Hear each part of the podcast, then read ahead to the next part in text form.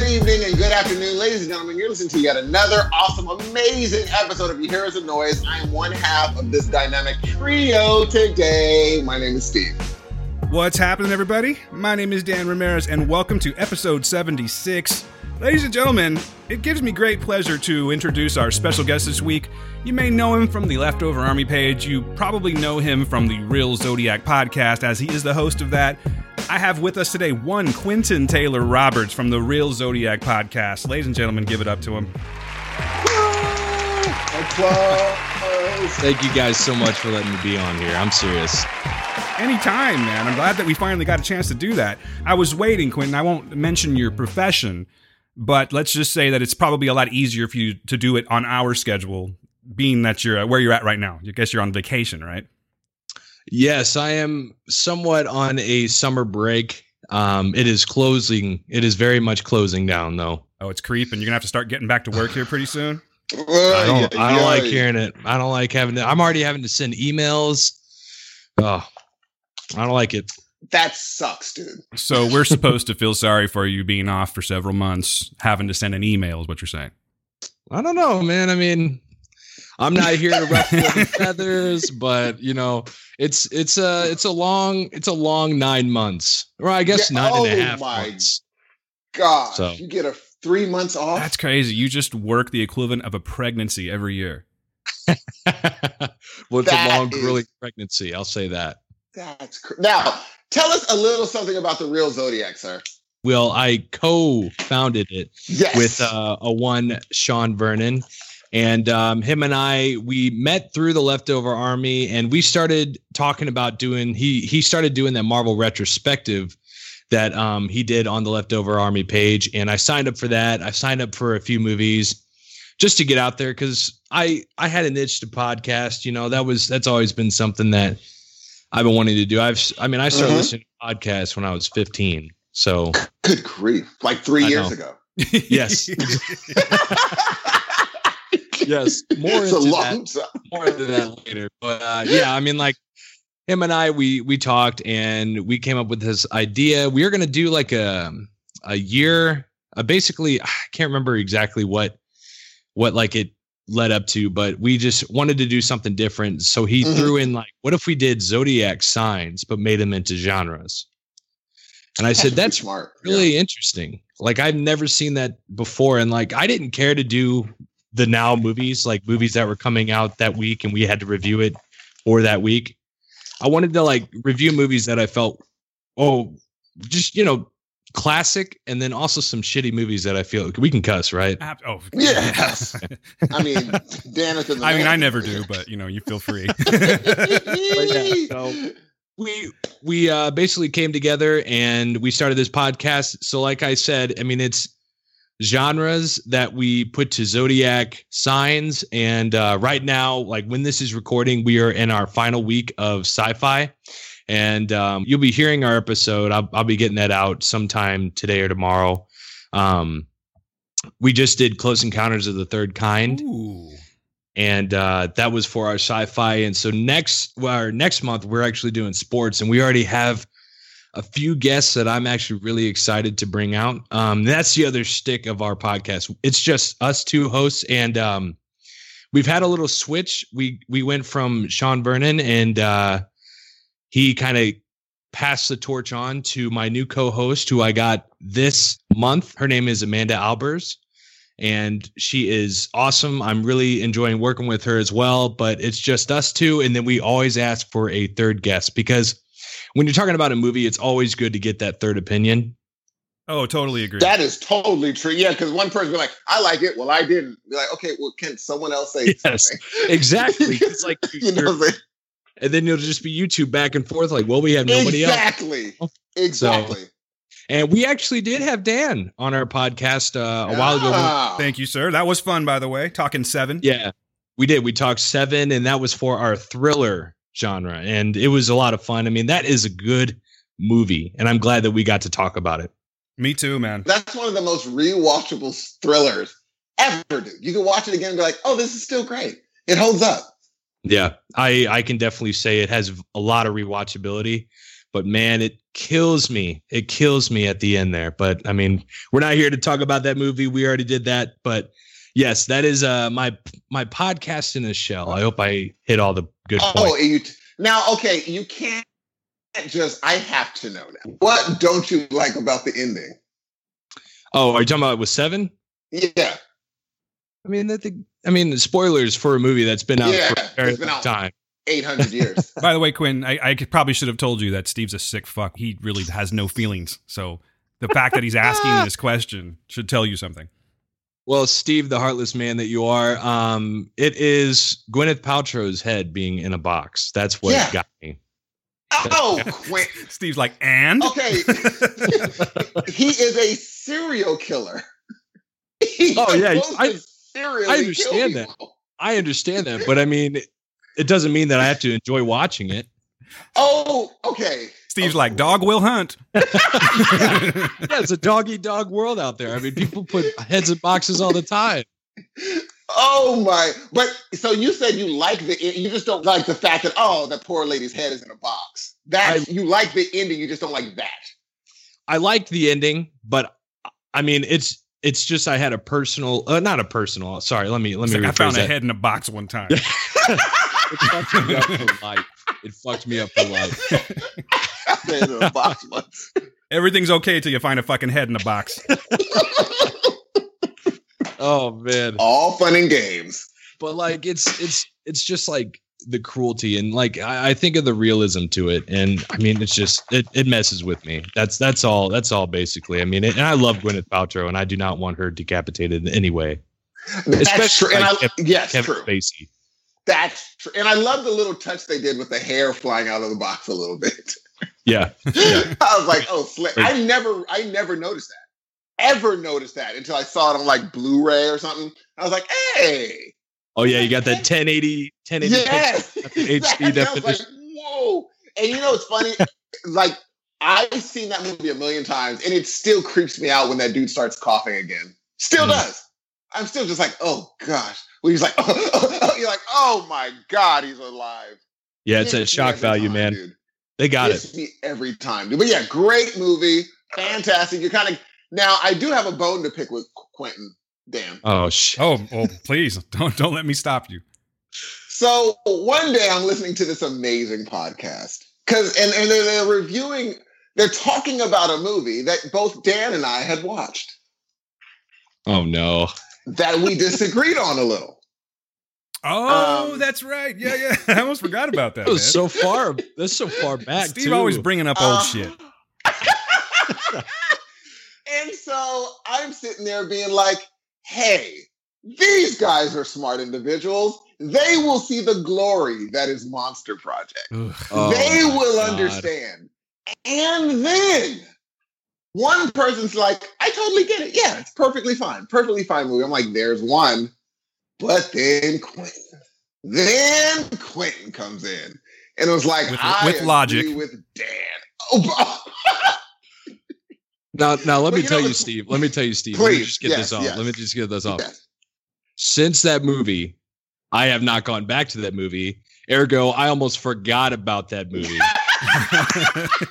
so you could say right now that my opinion is never going to change about said movie. It's so true. It's so funny because he was like, I don't know what movie you're talking. Oh, I had to remind. like I almost forgot. I thought we were done with this mess. But Me too. From like March. now, do you? But do would you admit that the idea is fun though? The uh, idea of interviewing monsters and they become oh, they're actually real monsters. The theory is cool. But they already did it. execution, When? Interview with a vampire. Come on. Yeah, that's kind of true. But but Steve, listen, listen. True. Maybe I can redeem myself just a little bit by telling you that I did watch that Down movie that you talked about from the Hulu Into the Dark. Yes, dude. Ooh, that was a good one. Yeah, Oof. I I really enjoyed that film, Be- and it was only because of you. Because I kept seeing the previews whenever you know Hulu ads came on. I got Yeah. into real Brooklyn Nine Nine like kick for a while. I need to get into that. I need to go. I need to go because I love everyone on that show. oh my gosh, I know, and like that's the thing. I didn't even know that half the people were on there until I started watching it.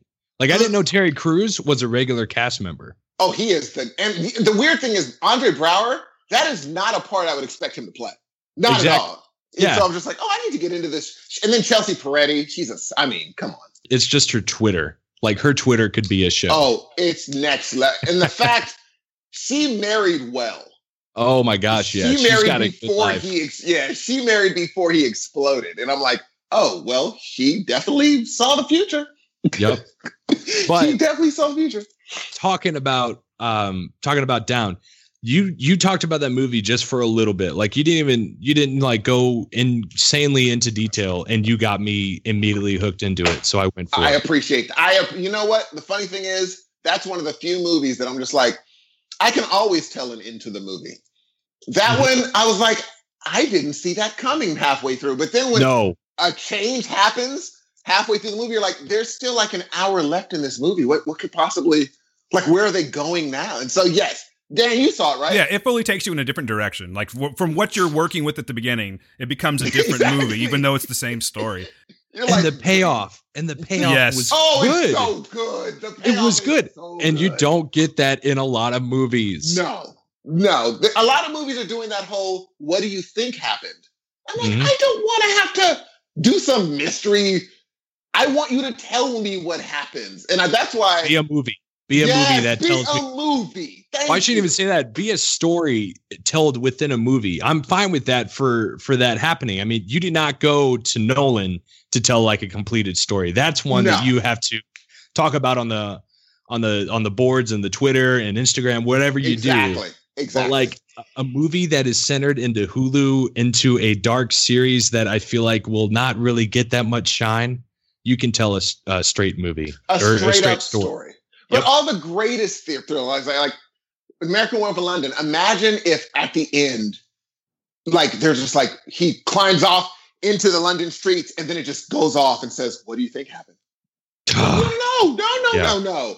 Then he so when spoilers for a, a very old movie. So when he gets shot, you're like, oh, and then it's over. You're like, but that's a complete movie. I don't like these. That's why I'm eager for Dan. Dan, I know you're going to see a movie that's been. A lot of people are like, ah, the ending doesn't. It's one of those that they're not going to give you the solid. Here's the ending. Ending. So I'm eager to see what you say about that movie. Then I'll go see it. You're talking about Midsummer. Yeah.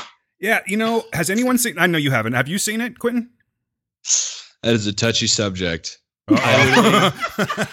I like, and I promise you, I'm not going to go off on like story tangents for every single question that you're asking me. dude, you're on Heroes of Please, I love it. You're on the right podca- podcast for this. but I loved, uh, I love, I think it's, is it Avi Ostrad? I, I can't remember because I might be getting that, conf- or it's Art, whatever. The guy who who directed the movie, Yes. he did Hereditary, Mhm. and that movie forever will stick with me because of the. And you guys have seen Hereditary, right? Yes. Yes. Okay. The, the windows, the car scene. Yep. Oh my God. Yeah. Now, Steve, you didn't That was- like that one though, right? I didn't like the end, but the car scene when that happened, I said, "What am I watching, It's like if I Right. wasn't paying attention before, I'm paying attention now. dude? I'm in." you're zero you like you have no no other distractions like i i am i am guilty of you know being the millennial uh, I am Yeah. guilty of being on my phone during a movie sometimes, but as soon as that happened, as soon as you heard that that sound, Oh man. phone was off. Oh, dude, phone was turned off, and I was just 100 percent in. But like, all in. but like the the last scene with everything that happens i mean i literally like i'm one of those people that looks at the imagery and like what you're watching it will stick with you and i seriously think about that scene anytime i turn off the lights That movie really, really messed me up. Like I drive with my dogs sometimes, and they stick their heads out the window, and now I'm all freaked out because you know, like when you're Yeah. at stop, when you're at a stoplight or something, and you have a motorcycle that'll come through two cars. Oh yeah. I'm afraid I'm going to lose my dogs every single time I'm out now. That movie jacked me up for life. Well, you Yeah. wouldn't technically lose your dog. You would lose their head. Yeah, who wants the rest of that dog though? You know, you can't do anything That's with true. it. They can't fetch. And then they show there's a scene that they show the the actual body part. I don't want to ruin it for people with like ants all over. I'm like, oh my god. I think we What already is this gave it movie? away, but Yes. I, I like, you. what is this movie doing? But yeah, sorry. Just to just to kind of give that background. So I was really pumped to see this movie. Okay, midsummer, I was really pumped to see it. hmm I was going like almost to the theater. Okay, and I was going to see it with my buddy. And then like we we stopped and got some food, and I was sitting there, and I was just like, man, I don't I don't feel so good. Like I just I just got Oh sick. no! oh no. So like I Oh, had no. to I had to cancel all that all the plans and everything. Like I paid him back for the ticket because he got our tickets early, and I just haven't been up, been able to go back and see it. I've just been so busy, and like seeing I and like with Facebook, you see the the trailer pop up, you see all these people seeing it, and I'm just sitting there like I wish that was me. You know, of course. I mean, you got food poisoning the night of. well, it was actually the day of. Like I went the day of to just to you know beat the rush of people. I'd rather see a movie during the day just because I mean it's it's a lot easier. There's not as many people and it's cheaper. Yep, I'm Of with you. like- of course. Yeah. And so we went to we went to lunch and that was the end of that story. And I just went home and I just I just sat there. He exchanged his theater seat for a toilet seat, is what he's saying. Oh Dan, Dan, I go there. I don't give a fuck. I don't care. Dan. But you know, it, it, the- the thing is, is it a place you always eat at? No, which was good. It was oh, good. It was- It was a I don't want to like just throw people under the bus. It was a Mexican restaurant that's that's um local to where I'm from. So like I was like, all right, yeah, let's give it a try. I will never be going back there again. Oh, dude, no, you you can't risk stuff like that on the way to something fun. You got to be like, I'm going to a trusty dusty. What state do you live in? Uh, I live in Missouri. Man, what you doing eating Mexican food in Missouri, Quentin? Bro, you tell me, man, it's here. Like I'm I supposed to do? I'm just saying, if you play with fire, you're gonna get burned eventually, right? Uh, no, you're right. You're right. You're right. I've actually been to St. Louis. oh, really? Loved yeah. it. Yeah, I grew it. up. I grew up around St. Louis, like all my life. Is it, now? Are you planning on? Do you think okay, Missouri is where I'm going to spend the rest of my life, or do you envision yourself moving one day? Well, I'm actually two hours out from St. Louis, and I actually live kind of more into the state. Yes. I love Missouri. I will. I would love to just live here because I also like. I lived when I lived around St. Louis. I lived on the Illinois side, so I lived across the Mississippi River, like 15 minutes away from Missouri. So I lived on the Illinois side. I will never live in Illinois just because of how that state is being. Just it's it's a terrible state. Like the everything taxes, all of it is is dumb. So I will always just go back to Missouri. I mean, the whole reason I live in Missouri is because of my wife. I just kind of moved up where she's at and kind of planted my my spot. So How do you like? How, how long did it take you to learn to say my wife?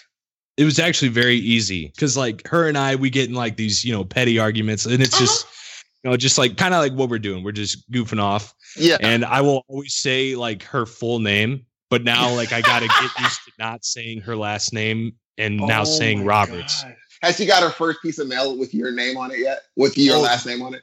the best thing is she's done th- she's done doing all of that stuff like we got all that taken care of after our honey Yes. And like yeah i get the i get the mail or whatever and i see her name and i see my Come last on. name i mean that Come you can't, on. you can't beat it. you That's a can't beat it. beautiful thing. That is a freaking beautiful thing, man. You know what's funny is just a few months ago, we and I can find it probably. Steve was like, "Yeah, Quentin, good luck with that. Good luck with that marriage."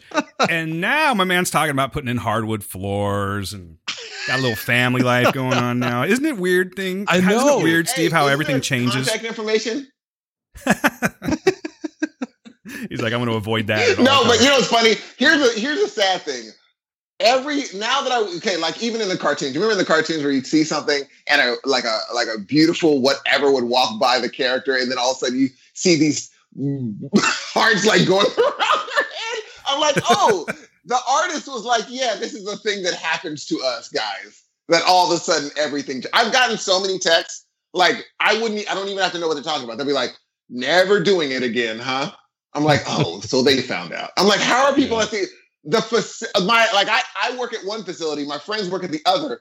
They found out without me saying anything. Everyone's just talking. Be like, all of a sudden, huh?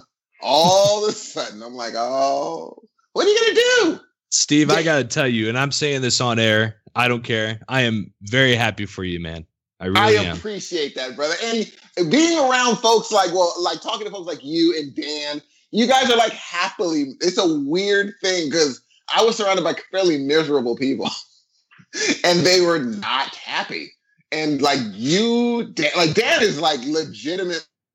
Oh yeah, he's Even he if is he's just a relationship happy goals. person. Yes, dude. Yeah. Dan relationship goes. So I was like, oh, well, you know, it's not, you know, obviously nothing is all roses, but it's like, yeah, and you bounce back and everything's great. I'm like, oh, it's over. Yeah. Yeah, that's the thing, man. It's like, you know, welcome to the relationship podcast, by the way. Yeah. But like, no, like, you know, that's the that's the We'll take beauty your of it, is calls. that- yeah, it can get kind of ugly though. You know what I mean? It will get ugly, but as long as it bounces back, you're good. That's the thing. How strong's oh. the foundation, right? Okay. You got you got to pick them wisely, man. Before we go forward and do this contact, can you give this new, Dan, can you give this newlywed man any, you know, uh, advice, jewels that you've learned over your 48 year marriage? Please, please, please. Run. No, I'm just kidding. Oh, I'm just like- you know what? Just always be honest. Everyone tells those little white lies and all that kind of stuff, but I'm talking about don't hold shit in. If something bothers you, speak your minds. And as long as you guys can work that out, you guys are going to be good. Communication is key. Seriously. Communication is key. Thank you for saying that because Open the door for her and stuff Yep. like that. Never let that stuff get, don't get lazy with that. that, okay, wait, wait, wait. Now that worries me. Okay, can I go back to the first thing you said? What, run? Like, what do you mean by, no, what do you mean by like, be honest? Like, what do you mean by that? I know what it means, but like, where does it stop? I guess what I'm saying is don't be brutally honest. You know what I mean? But if you Yeah. have something on your mind, speak it. It's, well, oh, hold on. We're talking to Hudson. you're talking about the guy that's okay with people putting heads in boxes. right? this is- this is true, yeah. Exactly. What? Okay, so you have something on your mind, Steve. Maybe just run through it one time, and if you don't, like, proofread your stuff. You know what I'm saying, and then speak your mind. Because here's here's the thing that my brain does. Oh, Don't be passive aggressive either. This was for Quentin, and now it's for me. All right, um, because like for me in a relationship, it's like you. I go through this thing in my brain's like, is this worth a possible argument? That's good. Yes, I love that. I love that thinking. That like, logic is, is it perfect. worth it? Yeah. And part for- two. Yes. Part two. Choose your battles wisely. Ah, interesting. Go on. what am I like the uh, the guru of marriage? yes, something you've like been that? married for 800 years, G. Yeah, but I've got my battle scars. G, we're okay. But I get it. But you know, look, having been through it compared to Quentin and me, like Quentin's in a better situation than me because I failed wonderfully. And you have made it all the way through. And you can actually, you know, you know, kind of give us some some some tips, bro. I don't know, man. I think every situation's different. You know what I'm saying? Like seriously, Kind of, but they all run in. I've noticed a through line. Every successful marriage has huge through lines. Like all of them do the big things exactly the same. I'm like, okay, there's okay, there's a pattern. No question. There's like little tinkering on the outside, but internally they all do the same big seven. You know what I'm saying? Honesty, this, this, this. Then you could just tinker around with the other stuff. uh, From, from, from what I've seen. And you Well- have a successful marriage. Yeah, yeah, and I- I'm gonna even just tack on to that a little bit. I'm I'm just gonna say this not even just because I got married, but I've been Yeah. with this I've been with this with this woman for five years of my life. You Oh, know, wow.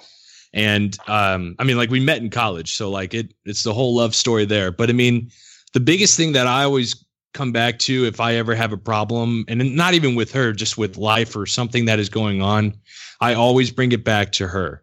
Like it's something that I have been keeping in my head. Like there was, I mean, I, I feel I feel like I can talk about that. Like I, there was a part of me that didn't want to go to college, like go back to college for my like last two years because I just, I just got burnt out, you know. But like I found motivation because I was thinking like I need to graduate because I want to provide for my wife. I well from then my my girlfriend, and then whenever I was on the verge of graduating, I said I need to provide for my fiance and I want to be there for my wife. You know, I just I want to do everything I can for her because she has given me the time of day to be who I am. And I mean, I think it's safe to say we're all kind of weird weird people. You Yes. know, like understatement. we we get on here and talk talk on Skype for hours, you know, Yeah.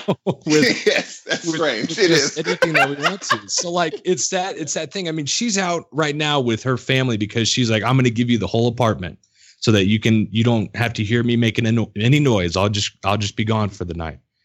And like that is something that I don't know, like I will never get that ever again from any individual that I would ever want. You know what I mean? That is so awesome, dude. Come on. You're doing it right. You're gonna make me say something now. Do you want me to tell y'all the secret story? Absolutely. Always. So this is. I was not gonna talk. Get those timestamps ready. so later uh, um, for our future she's like um, i was like you know i'm going to do something because i know she's looking uh, for a place she wants to she sold her house and she's looking for a new place so i we i took her out looking for a spot and uh, i was like well you want this and you want that and you want this and she's like um, i think we need a five and i was like why would you need a why, why a five she's like well you're going to need a studio one day Oh. Oh my. Uh oh. I was like, but I could just put it. I was like, I could just put it somewhere else. She's like, no, no, no. I don't want you having to go anywhere to do what you need to do. This is your passion. I want to create a whole environment so you can pursue your passion. I was like, this is not. This is just crazy. You can't see it right now, but I'm giving her a standing ovation. I, mean, I just, I didn't. I was like, we. I could just whatever. She's like, no, no, no. You need your own studio. That's pretty awesome, man. I Seriously, she's playing hardball for your love.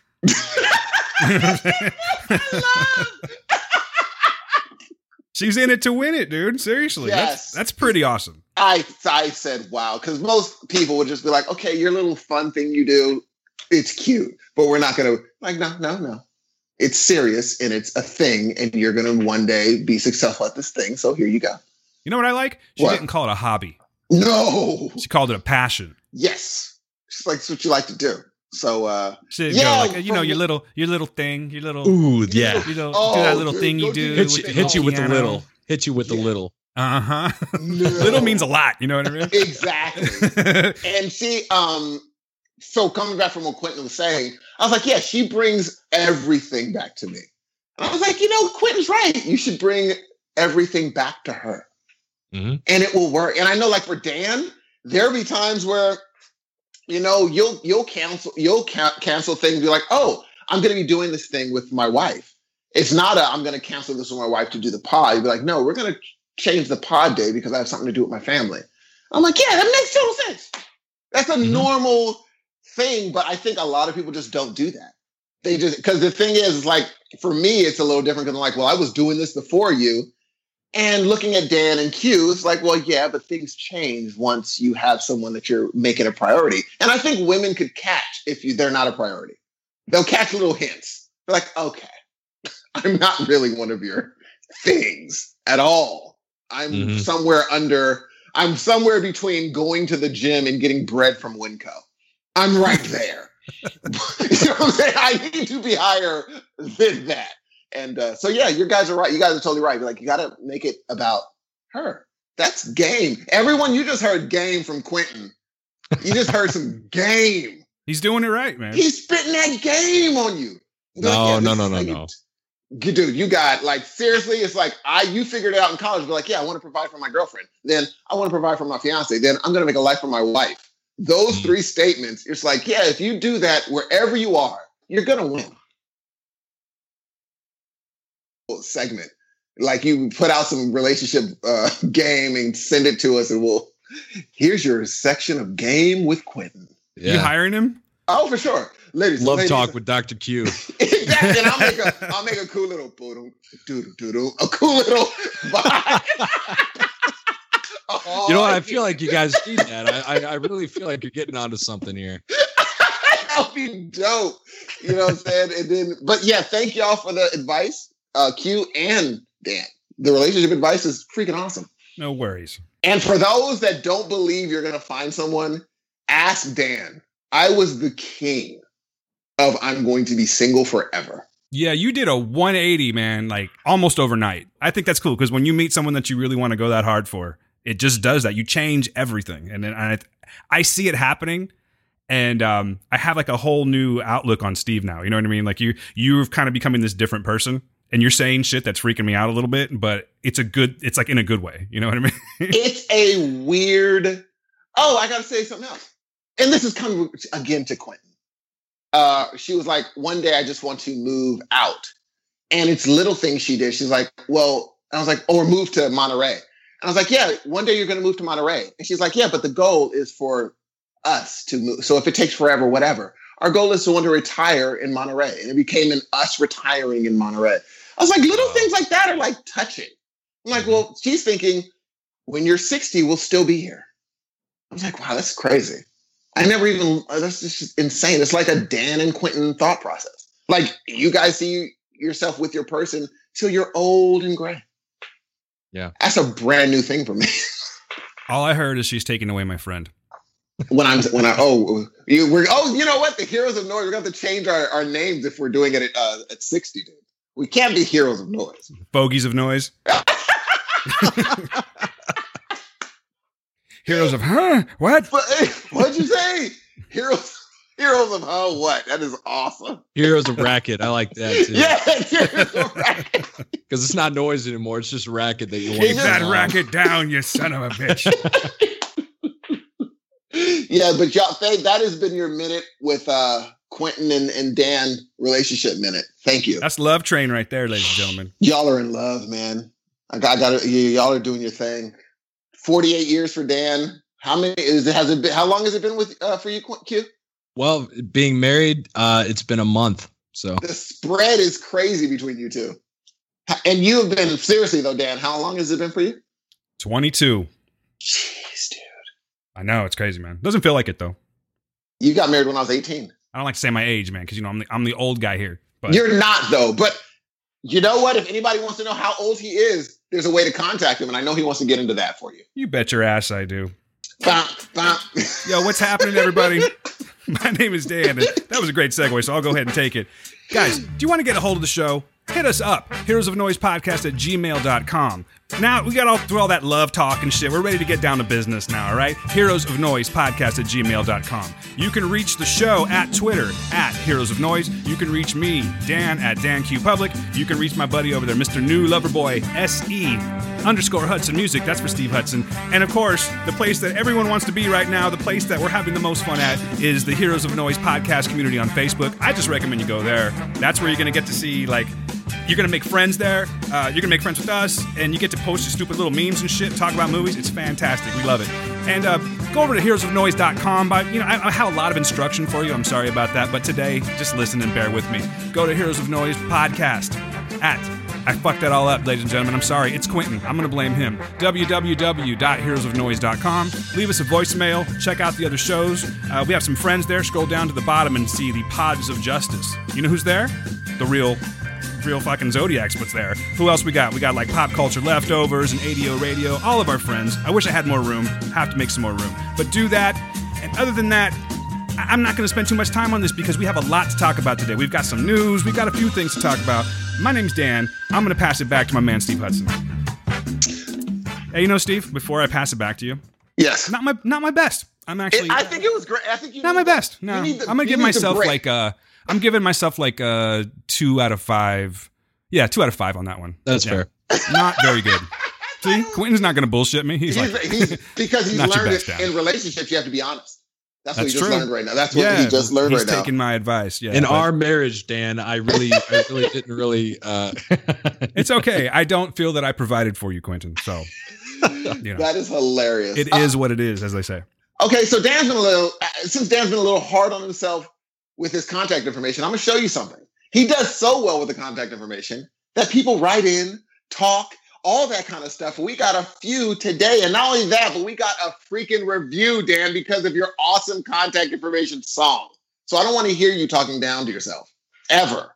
I still feel bad, kind of, but Oh, that's all right. You know, Here we, you just had to add it. Go ahead. No, Go no, ahead. no, because I'm about to really turn it on right now. All right. That's what I'm talking about. None of these emails better be about Spice Girls.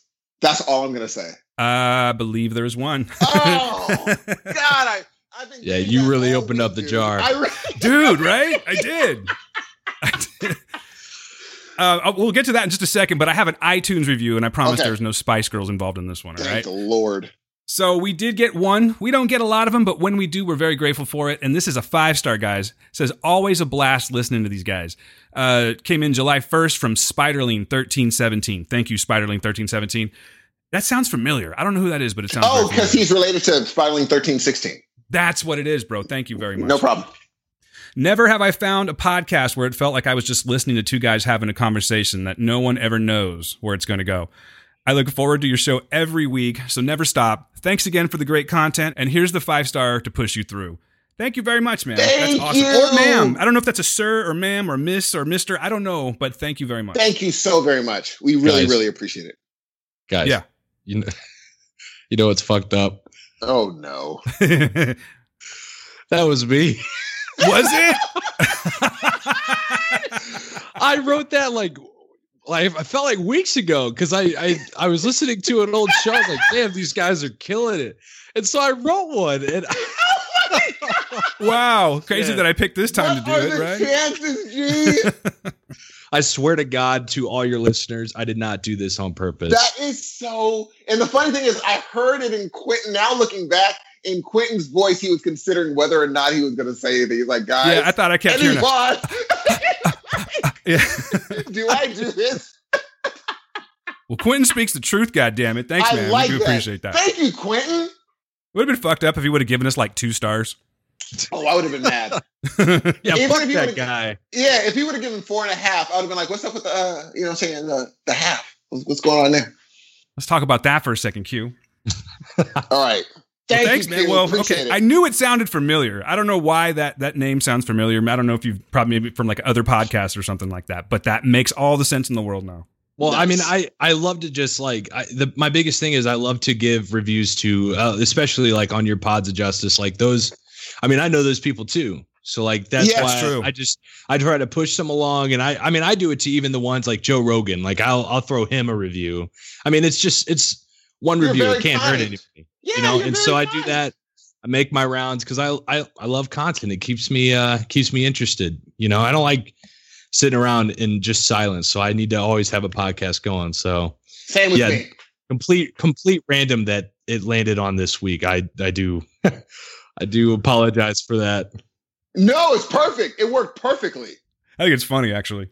Nice. What else we got, brother? You know what though, and that's a good point that he's making too, Steve. Maybe we're not. I don't think you do a lot of reviews, right? Um, I do for shows that I, and it's sad because I have to gauge whether or not, like, if I go to a show that I love and then I go to their Twitter and like the person has a hundred followers, I'm gonna give them a review. Cause I'll be like, okay, this podcast is too good for you to not have a lot of. But if I go to a pod and it has 88,000 uh, reviews, I might just be like, yeah, I like this podcast a lot. I just won't Mm. review it. It just all depends. I just think that I need to do a better job at that. I have been getting better at it. I have been leaving some reviews, but you know what, Quentin? Because of you, everyone gets a review tonight. Everyone, You're gonna do every single I swear to you, every single podcast I listen to will get a review tonight. Wow. Well, that's, Timestamp that's awesome. Damn. Okay. I'm Speaking from the heart. it. That's like Okay. paying it forward, but more than that. I mean, what, you listen to a lot of podcasts, Jay. I know. Oh. Well, if you already got one, then I'm not going to do it. But all the other ones that I haven't yet, for sure, I'm coming at you. I promise. All right, done deal. Steve, we got a voicemail, and then we have two emails. How shall I proceed, sir? Two two emails in the voicemail. So we've heard from this guy before. It's Mr. Adam. I, again, I've been trying to not give the last names out because I don't know how if people are down with that or not. Yes. The next one that I read, I will, and you'll understand why in just a second. But this one Uh-huh. comes from Adam. Says, "Hey Dan and Steve, love the 75th as per usual. I feel pretty lucky to get the quality of content you guys provide consistently. On dogs, I firmly believe there are indoor dogs and outdoor dogs." Uh, you've come getting back to the conversation we were having where you know the hardwood floors and everything come in. Yeah, and and putting a pause right there. Do you agree so far, Dan? Oh yeah. So there are indoor, there are outdoor dogs. You believe Oh for sure. that should be. but it also depends yeah but i mean it, you know it's not that cut and dry because it also depends on if you have dogs that are okay with being outdoors, but in certain temperatures, and then you have them in the wrong city. For instance, I don't think that I would have like a um, like a Saint Bernard in Fresno. It's like currently 105 out today. I don't think they'd be comfortable with that. But I do think that they're more of an outdoor dog. Okay. So yes and no. I, I but I do agree. I, he's got a point. Okay. Says a breed like, and he's going to explain that right now. He says a breed like Chihuahua has no heat insulation slash regulation, but the majestic Husky is built to handle some weather. Majestic, I like that. The majestic Husky. Majestic. Yeah. Well, he's from Canada, so he says shit I like that. tell he's a The majestic Husky. Oh, that's what he's talking about. established. I didn't say that shit, Adam. That's Steve. He hit you with the old school a boot. Establish no go areas inside.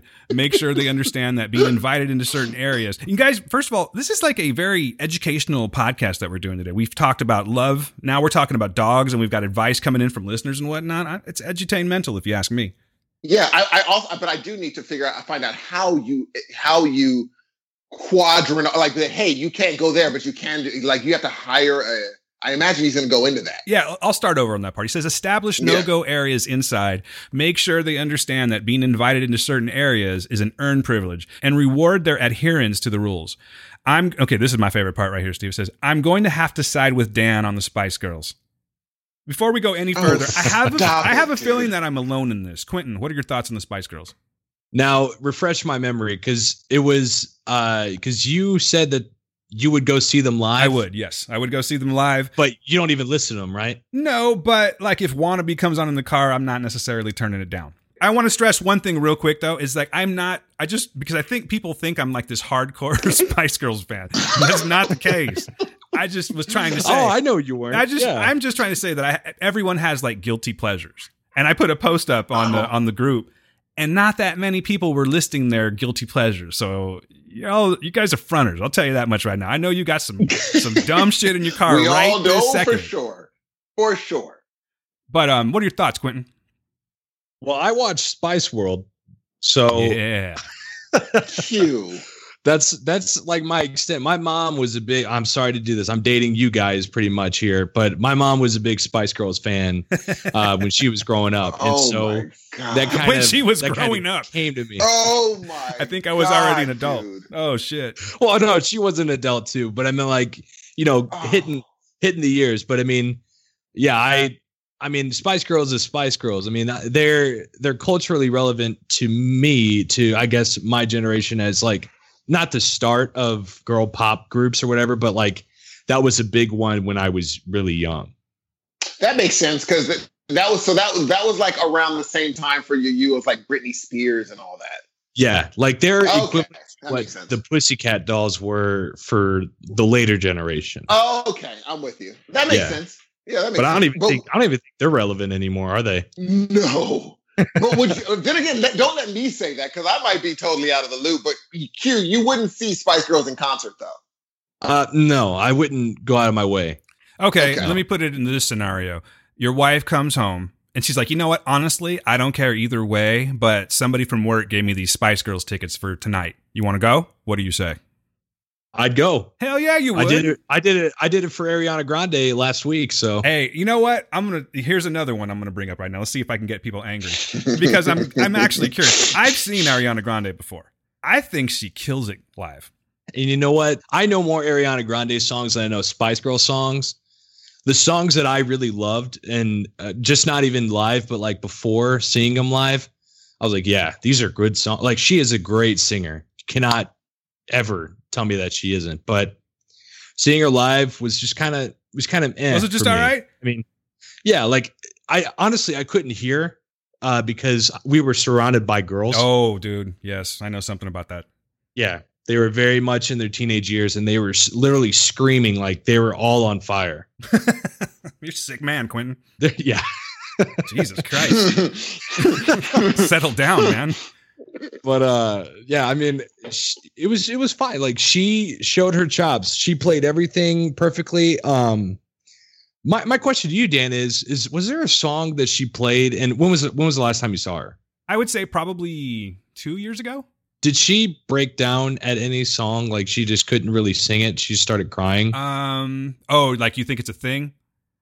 I well, I don't want to say that. Like that that would sound very No, but that shit You know, happens though. Like Michael. Jackson used to do that shit all the time. Like you can only cry so many times with "She's Out of My Life." She's been out of his life for a while. He was still crying. You know what I mean? So, uh, no. To answer your question, I don't think so. Um, Okay. Yeah. No, it was just like a really big show. She had there's lots to look at and everything. So yeah, I dug it. Yeah, she had like these two um she had like a, a sphere that came down and it was a moon, which is really cool. Her I'm sorry to say this, but her stage looked like a toilet bowl. um there was a section that was um inside the stage almost like it was a it was just a hole. And um they had like a pit in there which probably you know is in the thousands thousand dollar tickets or whatever. But like she would come around and come to like the toilet bowl like the the top or the peak of the toilet bowl lid. And she would sing and like we were pretty close. So like we'd be like oh my god hey. But like you know she just went through all the motions and I don't know, like it just didn't seem like you can really get that personal, and that might be my problem. Is I've been to a lot more like personal shows, and one of them actually being Green Day, which I know you guys kind of ripped apart. I didn't give you shit about it. No, dude, I love Green Day live.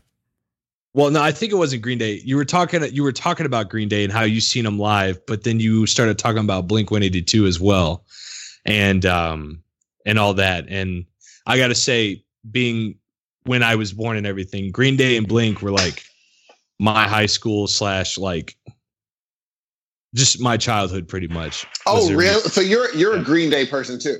Well, Green Day was the whole reason why I even like pursued music in any fashion. Billie Joe Armstrong is is like he's he's been my idol for years, like for little years. You know, I'll, I'll say that I kind of dropped off after American Idiot, but not because I didn't like their music. It was just one of those things where I didn't get into the other albums as much as I I get it. You know what I mean? It- Yeah. It, was hard to compare the other ones to that big album. But uh, yeah, they're like one of the funnest bands I've ever seen live.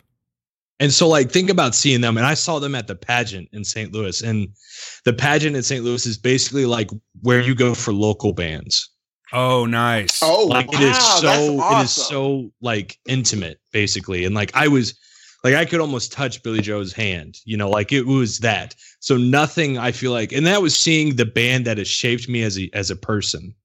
And american idiot is my number one album that i like it is my favorite album ever of any artist. So like is awesome. Nothing will top that. So, and I'm not saying like other concerts that I go to is just t- utter shit, but like just having the int- intimacy that I had seeing Green Day, I just can't shake that whenever I go to Ari- or Ariana Grande and like there's 50 other thousand, you know, 50,000 other people in the room. I totally get that. yeah, I feel Yeah. you. Yeah, I get that. And there really is something to be said about. I mean, like there's some bands that I've seen that I would not listen to, like I wouldn't go and buy their music, but I've just happened to see live that destroy the stage. Sometimes it really makes for you know. what Oh, I mean? yeah. like the the way that a band can reach out and connect with the crowd really can make their whole career. Some people are just really good at that. I know I talk about Coheed and Cambria a lot, but that's the that's the idea right there. Those guys connect with their crowd so well, and it just becomes like one big massive like entity. You know what I mean? It's really cool. It's something to Yeah. be checked out. But totally gets you on Green Day, man. And I, you know, Ariana Grande, whatever. But I was actually kind of impressed. I will say that. Yeah. Okay, fair she's enough. she's got the chops. So I mean that's that's all you got to say. But yeah, Spice Girls, if my uh, going back to the original question, Yeah. sorry we got off It's all right. such a tangent there. Um, if my wife said, "Hey, I got tickets to see Ariana Grande," or I'm sorry, Spice Girls, I'd be like, "Okay, let's go. We'll listen to this shit on the way on the way there just to get familiar with it, and we'll go." Same scenario, Steve. And she doesn't care either way. See, I'm setting you up to just say no. Okay. Yeah, yeah. She's like, okay, I'll, I'll add one extra step to it. She's like, you know, Okay. I know you don't really like him that much, but I kind of like him. I think it'll be fun. Oh, I'm going. Are you like begrudged about it? No, she just see the smile. I'll go. All right. Lover boy over here. Oh, hey, let's let's talk about Adam. Sorry, Adam, I just sort of screwed up your email there, but I think he hits Yeah. the, he hits the nail on the head right here. He says, "For all their cheese, they were a hit factory who my sisters all learned girl power from. Although I'll admit, hiding the Spice album to prevent the round the clock play." Um, he says, "Thanks you guys for keeping it real on the mental health content, and uh, it takes a lot of brass ones to be open and honest." And it's great that you guys are tackling the issues head on. My isolated crazy appreciates your crazy candor. Keep taking names and crushing gains. Adam. Thank you, sir. Thank you. And uh, I got a question. I think Adam over uh, kind of exaggerated. How so? In a factory, if I pushed out 20 donuts, would you call me a factory? Oh, here we go again. I'm asking you. Hudson if I- measurements. If I said, if I said, hey Dan, I just have a, I, I, I created the Hudson factory. And you were just like, awesome. I made 20 donuts today. You would say, factory's an interesting choice of I will say that they were a hit factory, but the factory went out of business real soon. I would agree with that. But for a while, they were a factory. So what? Okay, for a factory, a hit factory, I would expect at least 20 number one hits. Why 20? Because that's that, I Who's got 20 number one hit- hits? Michael Jackson. 20 number one hits? I'm gonna say that he has 20 number one hits. I think you're exaggerating. You know what? Skip you. Watch this. Hey, language, Steve. I know. How many hits? Number one hits. Who? Hold on. Well, you, before you say anything, Quentin, do you think he's high or low? You know, I would say that he's over exaggerating, but man, I mean, it's, it is Michael Jackson, man. I think he's exaggerating. 20 number one hits. Has anyone had 20 number one hits? I don't think so. Okay. I was wrong. He has 18. Shut up. 18 number Yeah. one hits. 18 See, I number one believe it. hits. Yeah, I would believe that. yeah, he has 18. Taking away because I don't want to. There's they re, they released some that were posthumous and they went to number one. I don't want to count. Yeah, those. those don't count. but they are number one hits. but we're gonna take right. those away. He had 16. Okay, you know what? It is Michael. That's a grip, dude. Who's had more hits, uh, Prince or Michael Jackson? Probably Michael, right? Oh, Michael, dude. Okay, Yeah, well, it has so- to be Michael for sure. okay. Sadly Uh, to say, how many number one hits do the Spice Girls have? I'm gonna go four. I was going to say three. They only have one. Hey, I'm not surprised. It's not like I'm disappointed in this or anything. Yeah, Okay, that's what I'm saying. So when they say a hit factory, I'm sorry, Adam. but What you know what's like a- funny? No, what no, no. like let me a- change. Let me change thrift this. store. Here's what you know. What I'm being biased. Let me stop. That's funny. Yeah, I mean, uh, cute. That's mean. Um, but they are. They're more of a good. one- That's mean. All right. Um, that's cold. Um, so He's up, but seriously, that's cold blooded. if, if I were making an album and it made the top 10, that's a hit. In the world, that's a hit. So it doesn't have to be number ones. I would say they're a hit factory if they crack the top 20. That's a hit. That means you're the most played, one of the most played 20 songs on the face of the planet. That's impressive, or at least in America. So I can't hate that. Maybe Hit Factory was a bit much, but you you see what he's going for. Yes, Well- and we and it's not fair to go to compare to Michael. No, yeah, you always got to go to the extreme. or the Beatles, Spice Girls. Yeah, I mean, dude, Spice Girls have hits, dude. But the hit factory, they said they have at least 13 like top 20 hits. So that's not It's not bad. bad. Yeah, I think that's pretty good. So It's not a factory. it's a small factory, Steve. no, it's not. There's like one assembly line. That's it. Here's what I'll say. It's definitely a lemonade corner store. You know, and I, I'd, I'd be okay with that. I'm prepared to call it a 24 hour convenience store. Oh no. That's giving way to those convenience stores make bucks. Well, I was thinking Walgreens. Walgreens is almost fair, but I'm going with the guy that's on this corner that sells those really hot, spicy um, fruit cups. they make money, but it's not a factory. The dude with the pinwheels and all that stuff. yeah, yeah, yeah, yeah. I'd, I'd say that because he's making ducats, but it's not silly. So Spice Girls was a hit chamoy fruit cup corner thing. I give it that for sure. They occasionally do bouquets of flowers on the corners and stuff like that. yes. Okay. Yeah. Yeah, that's fair. So they make, they do well. They make money. They're doing. They're not hurting, but they're not a factory. Who is your favorite Spice Girl, Quentin? Ooh, Um, he's gonna be like, I don't even know. I think he does. Ginger Spice. I don't even know which one that is. I know Geri Halliwell. Yeah, I know the names. I only know Spike, uh, Mel B. Why ginger? Out of curiosity. Um, Because The it's red hair. Okay, all right. Oh, you like the red hair? That's all- yeah, that, that's all. Okay. I mean, I, I think uh, I had a babysitter at the time who, uh, geez, I sound so young. I'm so sorry. Don't ever be sorry for being young, bro. And I, yeah, that's wonderful. I always like put the correlation that those two were the same person. Like I said, oh, you were you were in the Spice Girls, you know, like stupid kid. Oh, you had a crush on your babysitter. I think everybody does, don't they? I did. Yeah. I never had Um, a babysitter. But I did want to say something about, or uh, kind of to Adam, because he that was a great review. Um, even though you know Steve was shitting all over it, but uh, like the, the way that Adam words things is really brilliant. Um, that dude is like the I call him the master of hashtags because he always puts the greatest hashtags on Doesn't he? anything on anything that he is posting. Um, but I mean, like I remember I we had Adam on our fourth episode of the Real Zodiac. He is like a founding father.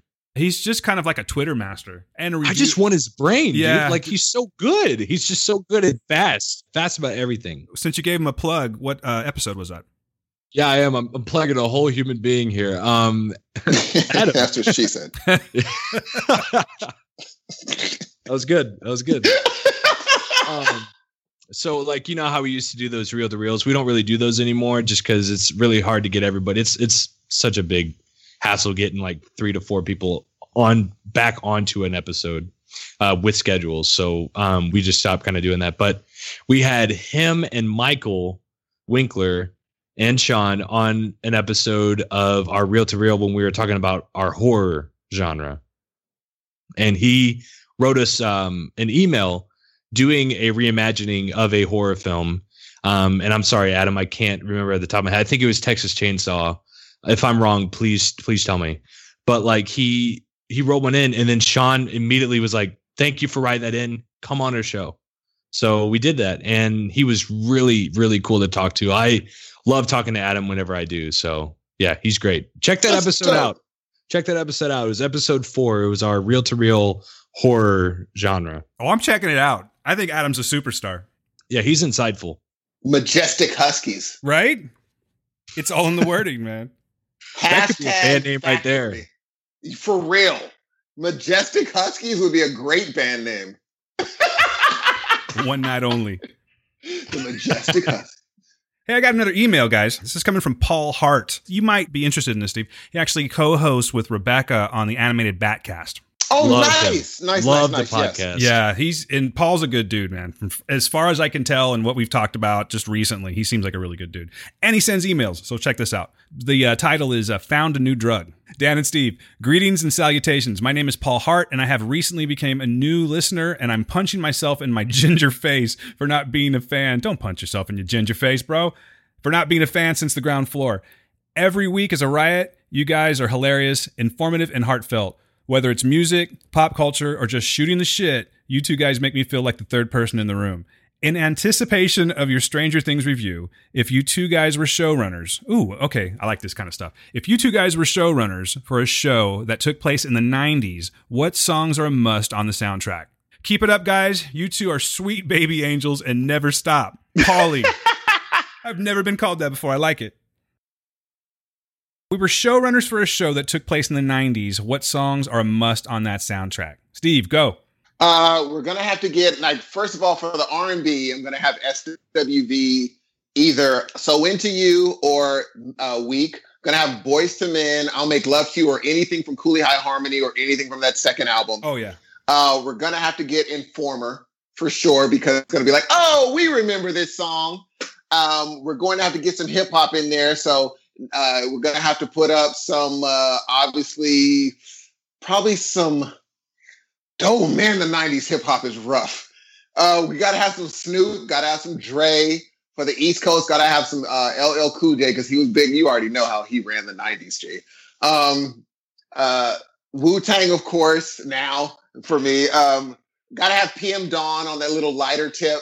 Uh, for like the other side of things, we're gonna have to put in some um, one more try. Remember that song? One more. What was his name? Oh, from, our, from our local celebrity? Yes, this guy's from Fresno. Yeah, one Timmy more try T. because we were like, oh yeah, yeah. They're like, oh, we remember him. Um, just got paid. I think just got paid was '90s. Uh, and then we're gonna have to put in some heavy D. We got our own thing, but that thing. Um, shoot, Jodeci. We're gonna have to put in some Jodeci. Come and talk to me. But anyway, you, what would you have, bro? Well, I like a lot of those, but I'd like to mix it up a little bit. So let's get some rock in there because the '90s was big. You had you had the, I hate the word, but you had the whole grunge thing. So we're gonna have to do. Let's see. Let's go with "Suck My Kiss," which wasn't really a, gun, a grunge song, but Red Hot Chili Peppers. And then Never heard that song. Oh, Steve, you disappoint me, man. Dude, what? never heard that song before. I've never even heard that. I have name, been trying, title. Quentin. I've been trying to get this guy to listen to Blood Sugar Sex Magik for months. Ah, he won't do it. great album. Great album. I've never heard the name of that song before. Now I got to do this real quick. you got to put some no doubt on that. Oh yeah, was no no doubt was "Don't Speak" in nineties. 95, year I was born. Oh my! you were born in.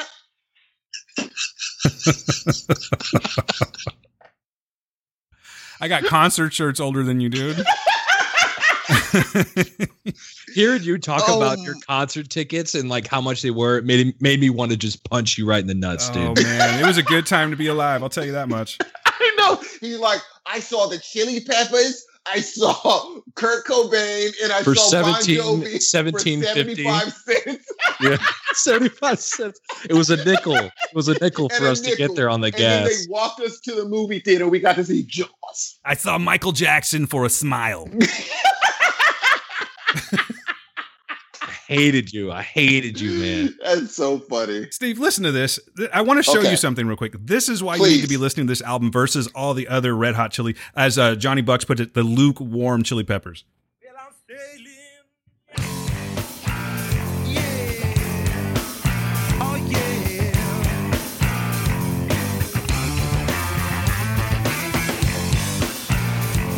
So much better already, right?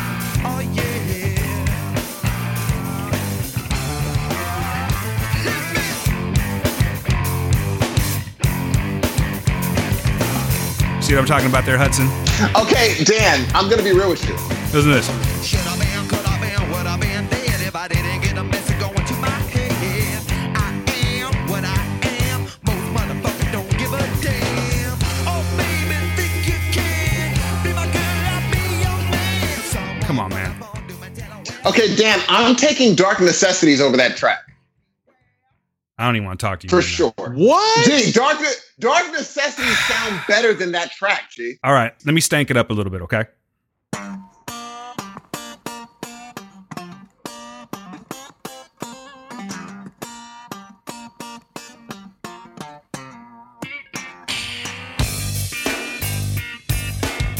Come on, man. Dark That's dope. That's dope. Dark Necessities is better than the first one, though. Like, I'm not going to turn this into the Red Hot Chili Peppers show, but I'm just trying to prove a point to you, man. I don't even know what to do with that whole dark necessities comment you just made. Gee, that th- I'm talking about the music. If you turn on the beginning of Dark Necessities, you'll be like, "You're right." The band sounds better in this. Nah, I don't think it would. I guarantee They were a it. powerhouse. There's right not there. a question. They had John Frusciante with them. Okay. He's not even on that album. oh, but the, What's the name of the okay, guitar I player? understand that, but I'm telling you, Dark Necessities sound better than that. I'm just letting you know. Quentin. Better than give it away? Again, it wasn't. I see. Give it away. I like Give It Away better. But from what Dan first played, I'm like, eh. I'll tell you this. Wow. Dark Necessities is a very that are you just talking about the out uh, the the song, right? Just the song. That song is Okay. jamming. Okay. That song is very chill. I mean, Flea is killing it on the bass. He's killing it. Here we go. Because I want to be fair. Yeah.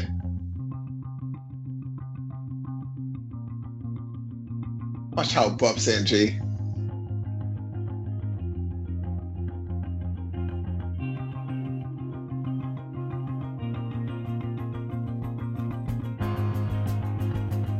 Watch how it jumps in. Yeah, I'm watching. Well, here we go.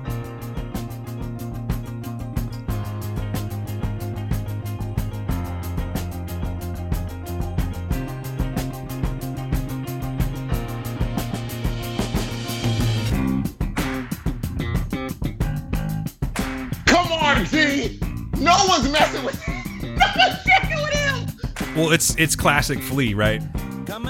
But there's my problem right there. Better known than a bit on That's what he was doing on your song, G. Nah, not quite as Come much. on, Dan. Can we at least admit that that is a more jamming song than what you just I'm played? gonna agree to disagree with you, Hudson. Oh, you're a you're No, no, no, no, no. Can I please come down the middle? Please. okay. Yeah, go for it. Yes. DJ Dan over here. Can you throw on a Go Robot real quick? Oh, I like this. Yeah, here we go. Come on, G. Listen, Flea's the shit.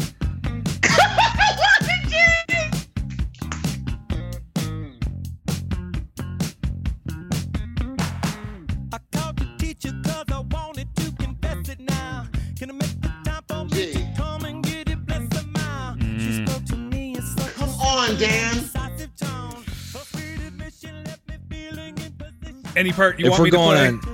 on, if we're going on, uh, yeah, actually, just go down like uh, 15 seconds. All right. I don't think it's irreversible.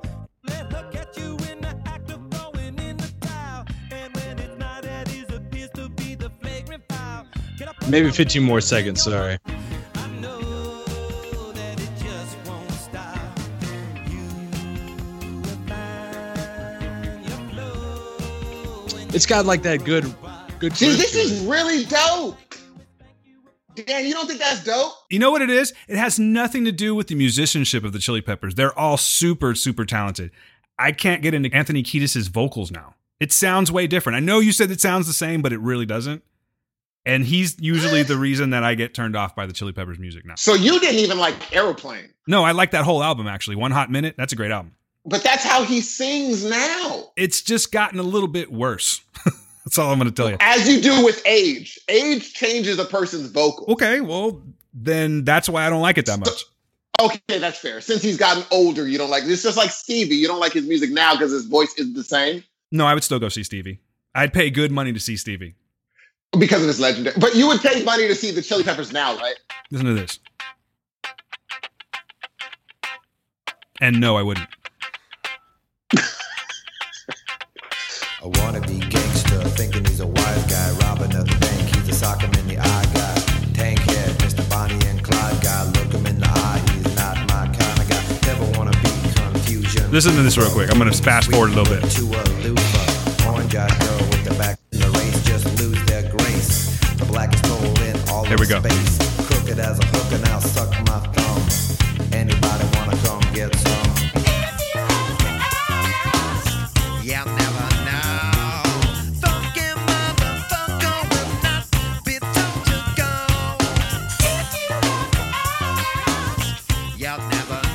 No, nothing?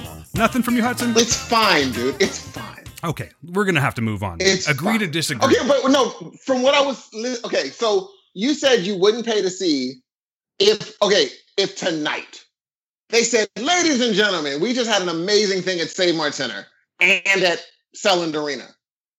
We're gonna have Spice Girls and we're gonna have Red Hot Chili Peppers for free. Who are you seeing? Saw the Chili Peppers for free, and I walked out halfway through. you would go see the Spice Girls? No, I'm just telling you that I I had. But like, who would you who would you go to? I would check out the Spice You have Girls. to go to one. I would I would stay for the Chili Peppers, and if they did better than I, the last time I saw them, I'd stay for the whole show. I wasn't impressed the last time I saw them. Maybe it was an off night. I don't know. I don't mean to sound like a dick. you know what I mean? I really don't. I just they're super talented. I could never do what those guys do. I just I'm just not feeling it. I totally get it. I I totally. And the thing is, I probably it, I think that since I was introduced to them a little later, because I didn't start listening to the Chili Peppers until I was, you know, until like like listening to them. People like, oh, you know what, this Flea dude is nasty. Was Mhm. during like um all around the world. I was like, oh, Oh. this dude can play. Boom, Yeah. gung, uh, boom. I was like, oh, who in the world is that playing the bass?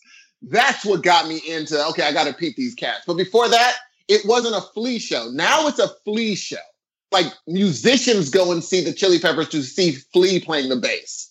That's what they go for. And I totally appreciate that too. And here's the truth: like if the Chili Peppers comes on the radio, I'm usually like I'll catch myself listening to it, but I just I wish I could just isolate the vocals, take them completely out, and just have the music. Unfortunately, that's how it is for me. Okay. Does that make me a dick? Kind of makes me a dick, huh? No, no, no, no, no, no, no, no. No, it doesn't. No, it, just lets makes you know what your preference is. exactly. I'm trying Simple not as to be that. too You- harsh, is what I'm getting at. You grew out of the gr- like I've grown out of some group. Like I'm, li- I was like, eh, I don't like them anymore. I used to like this group. Now I don't like them anymore. That's totally fair. But getting back to the question, so we have the Chili Peppers, and let's see, we got to put some Alice in Chains in there. Of course, you Oh, got yes. yeah, you got Alice in Chains is one of my favorite bands. Up to Oh, that's awesome. up to the album Dirt because that's a really sad album to listen to because you have Layne Staley who was just about to overdose and they basically had to like weekend at Bernie's him on that album. You know what I mean? Like they just got vocals when they could when he was sober enough to do them. And Alice in Chains is very known for having like dual vocals all the time. Mhm. And Jerry Cantrell, the guitar player, is also the, the vocalist. He pretty much does that whole album himself. And Oh, what wow. and what you hear, there there's some highlights in that album, but it's just a sad album to listen to, man, because Layne Staley was just like something special, you know, and it's just sad because that's the album that he died on, or that's the album he died right after making. It was it's pretty yeah, pretty sad. But anyway, I do. Um, that's sad. a strong name. Alice in Chains is a good name. Strong name. they came out swinging, man. They were probably I'd say out of all those Swinging the chains. Yeah, they were swinging the Nice. damn chains. I would say they were probably my favorite '90s band. I would put those on the. Uh, I would put that in the list of top names. Okay, noted. Uh, what about Nine Inch Nails? Speaking of them, uh, let's see. We'd have to throw Head Like a Hole in there, though that's technically 1989, and of course Closer. And then just to round it out, let's throw some Primus in there. What you guys know about Primus? I know that Eminem says, "Hi kids, do you like Primus?" No, I I think it says Violence. Primus Are you on the Uh, radio. On the radio edit is Primus. oh, really? Yeah. Okay. Hi kids, you like Primus? Yeah. On a radio edit, I could I could see that, but no, it's definitely Violence. Mhm. Anyway, yeah, that's about it. I don't know if that answered your question, Paul. No Metallica. No, Holy. Not crap. 90s Metallica. no. Wow, you wouldn't. Now was uh the Black album was that eighty nine? It was, I think it was 91, if I'm not mistaken. The Black Not Album? The Black Album. Yeah. Yep, that's 91. Yeah. You wouldn't put a song from that album on any of the 90s soundtrack. Mm, maybe Enter Sandman. I think that has to be on it, Just right? for like a like a time reference kind of thing. But that's Yes. that's about it. But no, you and Metallica, dude. I don't know. I, but you know what's funny? I went through that album and it was like, I think I know 98% of this album. Yeah, most of that album was on the radio. I didn't. You don't like Sad But True at all? Yeah, Out of you know what? No, Sad but True's a banger. You know what? That's, a the one. damn good song. That's the one that I would put on. yeah, yeah, yeah. Damn If you had to pick one song for that, for sure. Yeah, Like, you know how I say that there are certain songs I wish I wrote? That's one of those songs. Like, if someone's like, write a rock song for us, and I came out with that, I might just be like, I'm the best musician of all time. I just wrote that rock song out of my brain. That's how good I am. That's a great freaking song. listen to that shit. Could you go to the um uh chorus? Yeah, but you got to give me the opening groove real quick, man. Even though whack ass Lars Ulrich and his drums. Gee, he's such an average drummer, dude. Oh, That shit in concert, Gee. forget about it. What did you want? The chorus? the chorus because of the beat change they do for the chorus.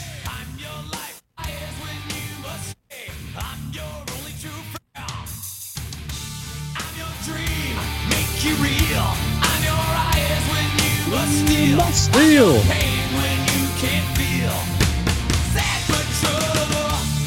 That crap Yeah. is so nasty. No, you know what? Honestly, that's a great fucking song. That is a great song. Quentin. So can I can I ask you guys a follow up?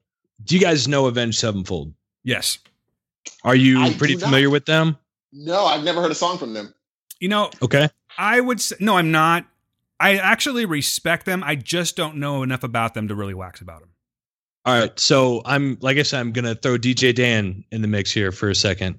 Could you okay, so I want you to envision listening to Sad But True. So you got that. Mhm. Yes. This means war by Avenged Sevenfold. I'm curious. Are they a Christian group? No. Oh, okay. Very that that that name. All right, here we go. Yes. What?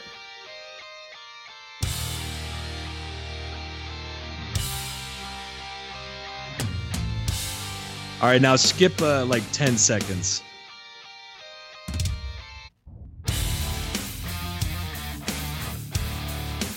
Sounds nasty. Yeah, but it also sounds very referenced. no, you know what I mean? Oh, they could definitely uh, best form of flattery. Just wait till the vocals. Oh, oh my God! How did they get away with that? Is what I'm. Yeah. Holy crap, dude! Yeah. You know what though? that is the. Fa- I mean, the that is the best form of flattery for sure. I guess you got to be careful when you do that kind of stuff because there have been times when like I used to be in bands and I would think I would come up with something and like no no no no you're hearing this. So I could see that being an easy mistake to do, but that song it's it's everywhere. You know what I mean? Like everyone knows sad but true. So how they could actually like go, "Oh, well, I didn't realize it sounded like that." That's kind of weird. No. Yeah, you're right. What are your thoughts? Do you like them or do you kind of like I do. I love. I love Avenged Sevenfold. I've seen them three times in concert, and uh, they yeah they they're excellent. But they came out with this album, and it's black. It's it's considered. Uh, it's called Hail to the King, and it has a very Metallica Black Album vibe the whole time, like the whole way through. Interesting. Yeah. it's not bad from what I heard. Oh, not at all. Not at all. Now, did what? Are you a fan of the Metallica Black album? Q.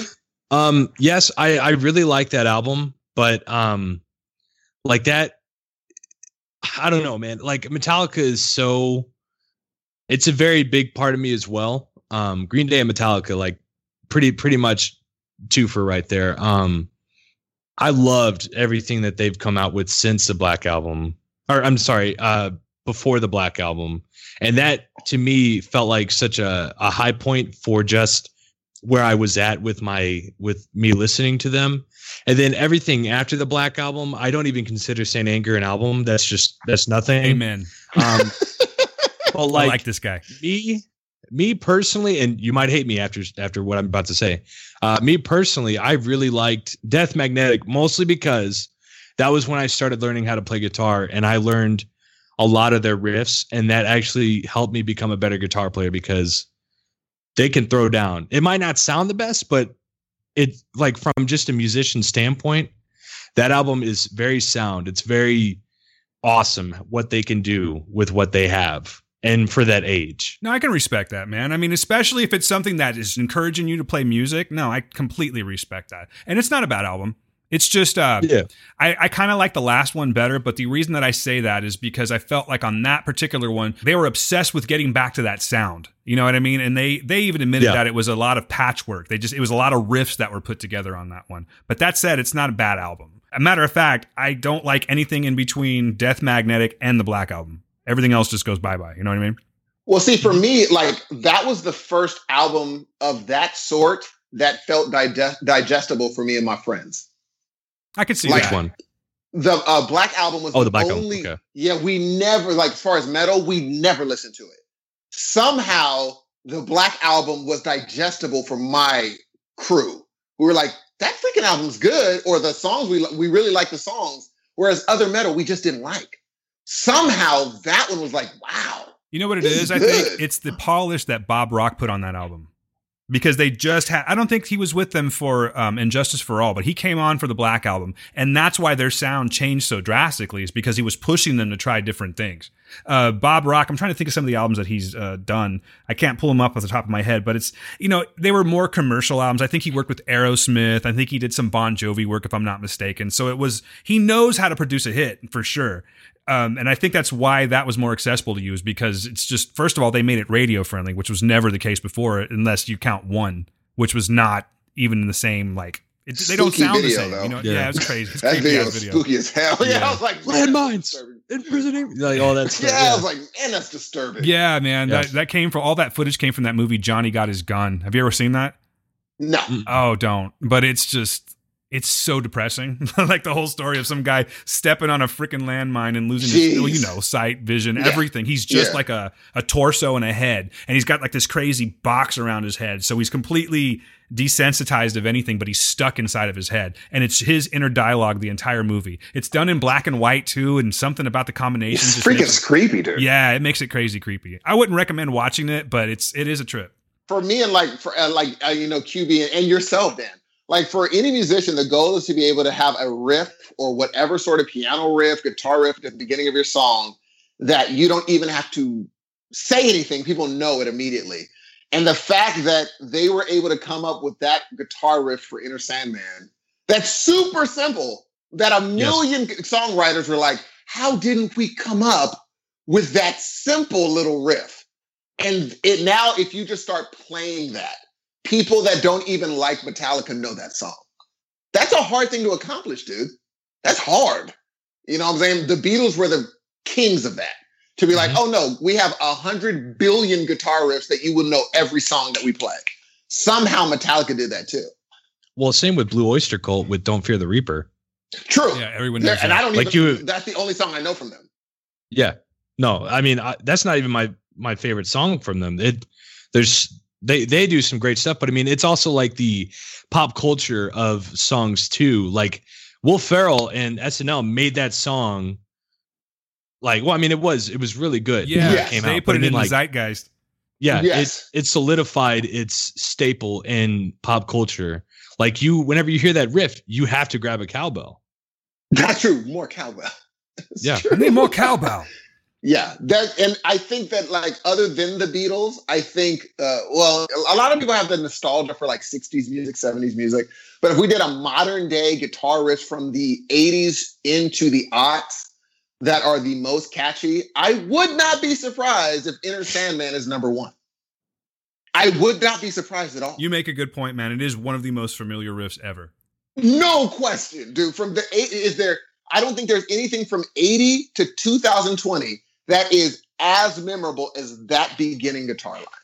It's pretty crazy, and it, and not everybody likes that genre of music. It's debatable, but I see your point. But I don't even have a strong debate for you, actually. So Neither do I. I'm trying to think of another one, but I'm like, no, that is the most. Boom, doo, doo, doo, doo. Everyone, even if you don't like that genre, they're like, yeah, I've heard that song before. I've got one for you that might be more recognizable. Go for it. Mm. I knew you were gonna play it. I just knew it. Hmm. When I heard that, it was over.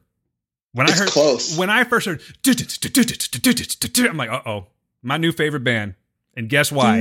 Dave fucking Grohl. Yep. Yep. Yeah, but But the riff, Dave Kurt Grohl. Cobain. Yeah, that's hard because I would say I would because he the the group changed the game.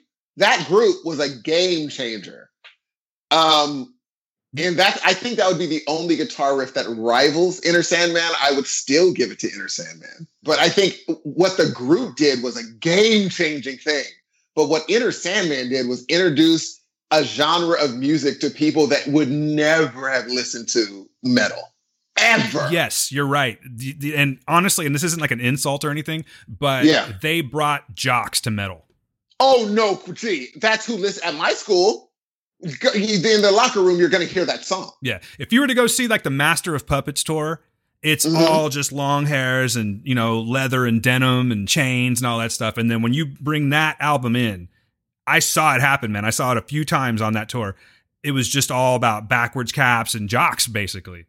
It, and, but they packed the fucking stadium. But I mean, I saw. I mean, It's it's one of those things where like, uh, I don't think they meant to make a catchy guitar because you never mean to do something. Yeah, it just happens. you just go like, oh, it sounds cool to me, and and then it just happens. Again, that's a dude. You got the only other guitar riff that would actually rival that. Dude. Thank you very That much. That is a good pull. but seriously, oh, right? that Like is a great pull. everyone dude. knows that one. That is so true, man. What do you think? Okay, do you, would you think? um What was that other? Well, no, since I couldn't remember the song, I think Nirvana probably their little guitar riffs are probably the only ones that are going to rival Metallica's, and it's because other songs didn't really have guitar riffs to start them. Some did, like I think maybe um anything I do, everybody heard that song. I do it for you. That little beginning, a piano line, that might be one that everyone's like, oh, I know that song. Killing in the name of. I was just going to say that, dude. Seriously. I've never heard that song. oh, hold on, sir. I will fix that. he said, who sings it? Rage Against the Machine. Rage. I've never heard that song. Now, I will say that I really like this song, but I will say it is really repetitive. Oh yeah. Super repetitive. The verse is the same thing over and over. Yes. But this band actually changed the face of things too. They brought in more of the, uh, you know, do you remember, Steve, like the whole rap metal kind of shit that was coming out back yes. in the day? Yes. These yes. guys really kind of were the founders of it.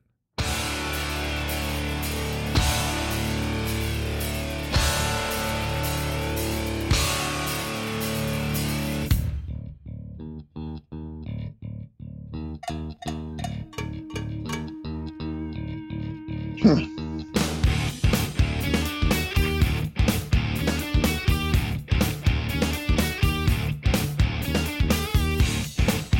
Music Education Day on Heroes of Noise.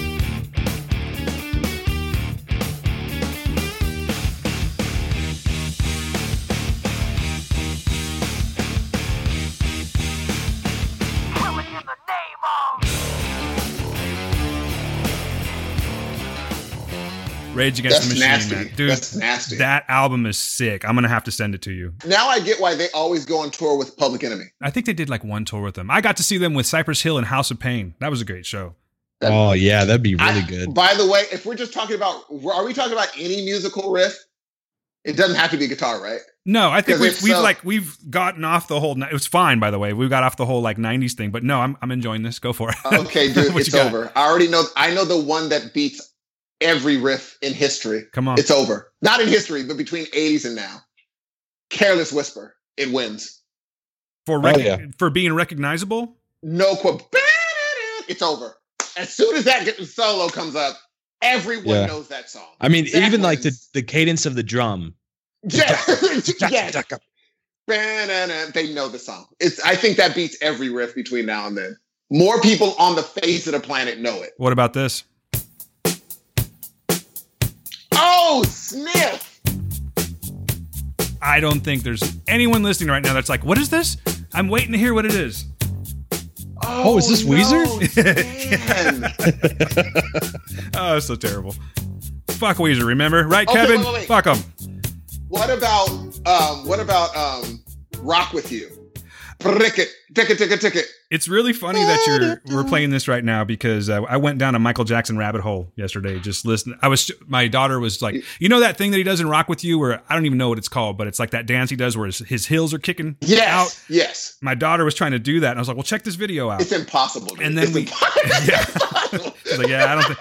She's like, yeah, I can do that. No, I don't know if I can. no, you can't. Single He most was- toe injury. seriously, ser- but yeah, that that rock with Billie Jean is tough. You think Billie Jean is more recognizable than Careless Whisper saxophone?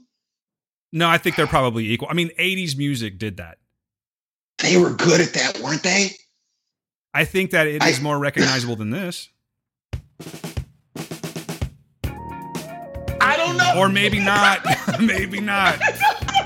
when you just played it, I was like, wait a minute. Yeah, maybe not, man. God damn it, Michael. Dude, Quincy Jones was a beast. Jesus Christ. Yeah, well, getting back to Hit Factory, right? okay, I would say. I thought Beat It would probably be in there as well. That's true. Oh, you know what? Oh, dude. Yeah, I don't know, man. Jesus I don't Christ, know, Michael. Dan. God. I don't know, Dan. What are we doing here, man? Jesus. That is some good okay, shit. wait, wait. There's no way. That is okay, good, so good maybe shit. the 80s beat the 90s with intros. Maybe Just I think so. Michael general. Jackson beat the 90s. Oh, Quincy Jones Yeah. beat the 90s. Quincy Jones beat the 90s. But I don't know, dude. I don't know, man. These people were cracking the code left and right. Careless Whisper, I still, I don't know. I got one. I have one. Okay. I think everyone will know this song. Oh. Uh oh. Hesitation from Steve. I I don't know what this song is. Are you kidding me right now? I do not know the song. oh my god. I God. sure Steve. don't, dude. This is Separate Ways, man, by Journey. But maybe it proves a point. song. I've never Best heard song to sing in the shower. Great acoustic. it. Oh my God. You weren't a big Journey guy, I guess, huh? Oh, dude, let me tell you something. If you played, uh, what's that other? What's the other group I get confused with them? And you're like, I never get those people confused. Journey, Journey, and um, Oh, geez. Starship. What is it? Jefferson Starship? No, no, no. There's another group that has a singer that sings all those 80s songs. I don't know. Uh, I, I kind of remember us talking about this, but I don't remember. Yeah, we talked about. I was like, you wouldn't be able to tell the difference between those easily. You're like, yes, I would. Yeah, the notion you had was so silly, I've just forgotten. Yeah, dude. I don't know that song. It was, uh, who did you say? Now I want to know. It was, uh, Could it be Styx? I, I know that might be. oh, Styx is good. Styx is coming to Fresno. I kind of want to go. Who sings um uh "Don't Stop Believing"? Journey. That's Journey. Okay. and you know what? sings- And that would have been an equally recognizable riff to do. Yeah. Very. do do do do do. That Yeah. Do do do. that's true. That's true. I that opening it's line equally- too? It's it's a very. I just I'm trying to figure out if any of those beat "Careless" or Michael Jackson's "String." I think this one does. Yeah, Oh. don't take my. Oh, Dan, I'm sorry. Dan, It just popped up. I'm sorry. It popped up. Dan. And you know it's it's sad because that will be what what like we will have to face when our kids are like, yeah, this was this was Oh, a classic sure. song. For sure. There's no. I mean, and here's what I'll say about him. I think that this was the first overused, silly song that's bullcrap that I actually said, you know what? I'm glad it exists. Oh yeah, me too. I am think glad it's it exists. it's cute. perfect where it is. But Exactly. It's I'm adorable. done- yeah. Yes. Have I'm done with the remixes though. It's, Yes. Yeah, it's it's beat to death. And I like him. He's not. He's just like, hey, I'm just having fun. They said I couldn't make a, a, a song on the country charts. I will show you, and he did it. I'm like, you know what, kid? Have you and get your your 20 seconds of fame and retire. Enjoy it. More power to you. Fade dude. off into the sunset happily. Yeah, I, I would say, you- I um, Dan, I'm impressed. You're you definitely. I thought Metallica was going to take that. Now it's like top seven, maybe. You br- you brought a bunch of songs, and I'm like, yeah, the world would know. Even kids would know some of those songs. They're like, oh, I've heard that. Yep. I've heard that song. You know, I don't know. I think Careless still might win by a hair because so many people have made fun of it. You know, you got a point. And Quentin, maybe you can relate to this. I don't know what uh, age you work with, but like my kids are all in marching band and whatnot. Mm-hmm. And for a while, they were doing that when they were asking people out to the prom. They would like come into a room with the saxophone player and just be playing that. That was a thing for a Yeah. while. It became a meme, really. That's that's the first thing that uh my that's the first thing my students want to learn. oh yeah, Careless Whisper. That's Yep. amazing. yeah. It's They want to learn they want to learn that. Yeah.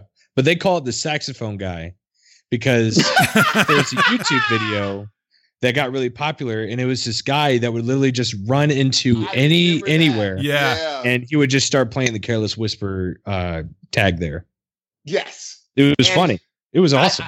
I'm glad that kids are still wanting to because I think once you learn how to play an instrument, you have more appreciation of how hard it is for even the songs that you hate. That like that's hard to do. Even the songs you hate with all your heart, the musicianship behind it is hard to accomplish. You Yeah. know what I'm saying? So it's good that they're still trying to learn it. I mean, I wouldn't be able to learn Careless Whisper on in a day, in a week with a saxophone. Well, it would sound ridiculous. So Dan, yeah, you did it, dude. I think that I, I think the only competition is between George Michael and Michael Jackson. George Michael Jackson. for 80s. Yes, that's it for till now. They're the only intros that the world knows. I don't know. I think those were pretty good ones, man. I think the Journey one. I think most people know that Journey one. Maybe Don't Stop Uh, Believing would have been a better pick. But yes, I w- I'm going to split hairs and say that "Don't Stop" would probably be a little better Yeah. in separate ways. I agree with you. Um, but Yes. also smells like Teen Spirit. Everyone knows that. That's but I Yep. don't think as many people know that as knows the Careless Whisper. Maybe so. Even if they don't know what it's from, Like the older crowd. they know that. Yeah, I can bet you that the the people, or I'm saying like even my generation, and especially the generation after me, does not know that's that That is George Michael. Yeah, they just know the song. Yep. That's huge. Yeah, it's super I think only people that know Nirvana would know that they'll be like, I know that riff, and I know that that's that careless that uh uh uh smells like Teen Spirit. They won't know the name of the song. They might call it something else because it doesn't say smells like Teen Spirit a lot, but they would know that song. Careless Whisper, people know that riff and they don't even know what song it's from. Saxophone guy. They just know that riff. That was a really good segment. Thanks for topping that off, Paul. To kicking Yeah. that off. Much appreciated. Love you, Paul. All right, we got one more, and then we're going to get down to business. Uh, this is a voicemail from a very recognizable voice here. Steve, this one's coming from Favon. Okay, so I'm talking to. I asked her if I could share this song, this story, song. Um, so she, I get a call from Favon, and she's like, "Hey, Favneth," and I said, "Hello, my wonderful, awesome, um, auntie." She says, "So I found out because at my son's graduation, she almost passed out, Oh, no. and I was like, "What's going on with this?" She's like, "Because we were just talking." She says, "Hey, nephew," I'm like, "What?" She's like, "I'm about to faint." I said, okay. So we rush her into the place because we were standing in line. So they let her in. So she calls me. She said, I know why um, why I, I fainted. I was like, why? She's like, um, because I have, and she named some some long thing she has where she cannot stand up for a period of time or she'll just faint. Okay. Her heart level goes so low that she'll pass out Oh, wow. unless she walks back and forth. So I said, How? She's like, Would you like to know how I learned this? I said, Sure. She said, I was doing a funeral today. I said, No. She said, At the gravesite, she passes out in front of everyone. Oh, no. And she's doing the service? She, whoever was talking, she just stood to the side before she had to talk and was standing there and passed out. And the pastor was like, I thought you were just call- catching the Holy Spirit until you didn't get up. And we're like, oh, this is, she's like, so then I went to the hospital and they're like, yeah, you can't stand for a period of time without passing out. I said, can I tell that story on the pod? She's like, please have a ball. I was like, yeah, not many people pass out at a gravesite. Hey, Favon, I think I can help you out with this. I think. Now, Quentin, maybe this sounds familiar to you. Did you go through the whole don't lock your knees at the wedding thing? Um, yeah, but I learned that in marching band, so That- I just okay, kept yeah. that throughout my whole life. But there's something yeah. to it, right? Oh yeah, Yeah. So I'm thinking, Favon, I'm thinking that you're locking up your knees. You just got to relax a little bit. I don't know if you're just a little nervous, a little performance anxiety or something like that. Flex them out, shake them out a little bit. I think you're going to be okay. You're welcome, Favon. Yeah. And she was, the, I mean, I was like, hey, you were the only person lying down voluntarily at a grave site. Everyone else kind of has to be there. Hey, speaking of Favon, she got ordained, yeah? She did get ordained. Congratulations. Con- All right, that's my favorite story, and uh, uh, that's it. All right. Well, the world's a better place for that, Steve. No, I'm just kidding. I'm just kidding. just kidding, Favon. So anyway, this voicemail comes from her. I'm going to go ahead and play it now. Good morning, good evening, and good afternoon. Heroes of Lord Noise. have mercy. I just finished listening to episode 75. I just finished listening to the episode, and every single episode I listen to, I want to talk back to you guys, and I cannot because I'm just listening and you guys aren't listening to me. We get that a lot. But anyway, um, we do. episode. I love all the episodes. Um, so many things I want to say. You know, the nerd in me causes me to sit and take notes while I'm Oh, listening to the Dan, episode you've so infected I someone. Dude, what- I think I found our fact checker. You have a infected who takes notes listening to a podcast. Hey, Vaughn. Your nerdy aunt does, man. For real? Wow. There it is. She could be our historian slash fact checker. I got to be careful what I say now. She'll be like, Spice Girls have this many hits, actually. I'm just saying there's a position we need to fill, Favon. You're welcome to it if you'd like it. Here we go. things I want to comment about. So I'm going to try to make this quick because I'm at work and I've got to get back to work. Um, I am also reading Mo Better Blues by Questlove, which That's is crazy. crazy. I didn't know anybody else was reading that. Um, Always Be My Maybe. Eh, I could take it or leave it. It wasn't that great to me. Maybe it's because you guys are in these lovey-dovey relationships and I'm just single. But whatever.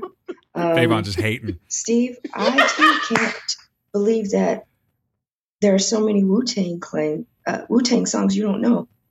Um, Ooh. How do you know them, Church Favon? Favon schooled you right there. I'm quite surprised by that. Um, yesterday, the movie. Oh my gosh, loved it. I'm gonna go see it again with some friends because Oh I'm my trying to God. Draw good. people to come see it too. Was it that good Um, though? and Yes. Stranger Things, they lost me on episode. I mean, on uh, season two. I didn't even finish season two, and I haven't even tried to watch season three. Um, I think that's it. I love you guys so much. Love you too. Love you. I love listening to Heroes of Noise. Um, I love being part of the Facebook group. I love leaving you guys voicemails. I'm gonna go now. Talk to you guys soon. Bye. Bye, Favon. Thank you very much for that lovely voicemail. So that is a nice segue into actually what we've been reading. Now you've been watching what we're about to talk about. Dan, you watched the whole season of what we're about to chat about. I did. How about you, Quentin? Oh yeah, I finished it yesterday. All right, let's begin. How far Okay. along are you, Steve? Uh, a two and a half episodes. Two and a half episodes. Okay, so you may have a completely different view. If you approach this like I did, I think you're going to have a completely different view. But let's talk about it. What we're talking about, ladies and gentlemen, is Stranger Things season three now on Netflix. Let's go around real quick. We'll just do like a kind of a a quick rating. We won't necessarily go numeric yet, but uh, what did you think, Quentin? I will say that there has been a lot of flack for this season. Um, not a lot of not a lot of people have really enjoyed it as much. They keep saying it's boring. Um, I'm gonna have to give this like it. It was awesome. Like I really enjoyed Wow. this season. Yeah, I'm a big fan of like developing these characters in like the first few seasons and then your next like your the season that we're at right now like most of the characters are split up you know yes, like they're off doing their own storylines i mean that's why i love game of thrones and the walking dead because they they did that. They like had characters off on their own with like one or two other characters just doing their separate storyline and then coming in the uh at the end and blah blah blah and like doing that. Like i love those kind of stories and that's what this season was. Um there weren't a lot of like reunions basically. It was all like people doing their own things and seeing that and and having it mesh well in every episode in my opinion i think it worked really well for this season I have to agree with you, man. I will say though, like what I was getting at with Steve is that um, it took me probably four episodes to really start getting into this one. I did think it was a little bit slow at first. Not that it was bad. It just was. It was like a slow burn, and then it when it starts going, man, it. Ah, I'm gonna make one of those bold statements. I think that. Uh, this is not as good as season one, but it is definitely close to season one. Whereas I don't, I didn't really care for two. The whole Jim Hopper deal, which we won't really get into spoilers or anything like that, was an interesting touch. But the thing is, man, I'm starting to kind of feel like like I love the cast. I, I think that they're all really good at what they do, but I feel like the storytelling of it all is starting to get a little thin. Is but I uh, going back to what you're saying, Quentin. I like that they actually did that where they separated everybody because now it makes it interesting again. Now you have these separate stories that are going on as opposed to everyone doing the same thing. And I think that that's what saved this a lot because the like the dialogue. Everyone loves Steve and uh, Dustin, right? I think that what they're doing with them is like fucking genius, man. I just I think they make those two so lovable. Robin's introduction in this is really good.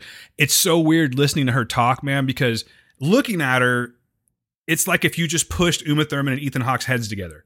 And and she is like this perfect mesh of those two. But when you close her eyes, you hear Uma Thurman. I think she was the standout on this. I love what they're doing with her, and I hope that she comes back for the next season, which I'm sure she probably will.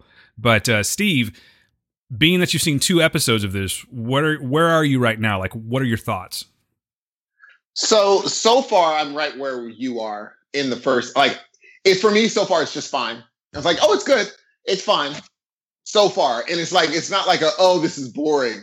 It's like it's fine so far. It's not going to be a situation of um, oh, I'm out. This is super boring. No, for me so far, I'm like, oh, it's cool to see the kids again. They're a little bit more grown. Every got everyone got a little taller.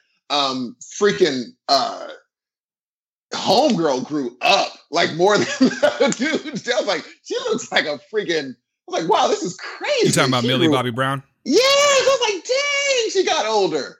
but um, it's fun to see everyone again, and that's where I'm at right now. It's kind of like, hey, remember us? Remember this? That's what they're doing right now, pretty much for the first two episodes. It seems like they're kind of like, hey, remember? And remember, there's some weird stuff going on. Remember that? And so I'm just getting into that. Nothing's really happened. You just know something's about to transpire, and I'm like, okay, I'm in. I think it's going to be fine. And again, remember after the first season, I said that was lightning in a bottle that's not something that just happens again. And then, oddly enough, after that, we had a few of those different shows that did the whole synthesizer 80s music sort of thing. Yeah, they set it off uh, for sure. movies did it. They set it off, and now you're kind of just like, okay, it was lightning in a bottle, but it's not a bad. It's still a good show. It's not bad. I just don't expect it to be uh you know as good as season one i like season two and i'm probably going to like season three but so far it's just like hey remember us yay we're doing all the hits that's pretty much where i'm at right now I went into it really reluctantly, man. Like I didn't think I was going to because I really don't like season two.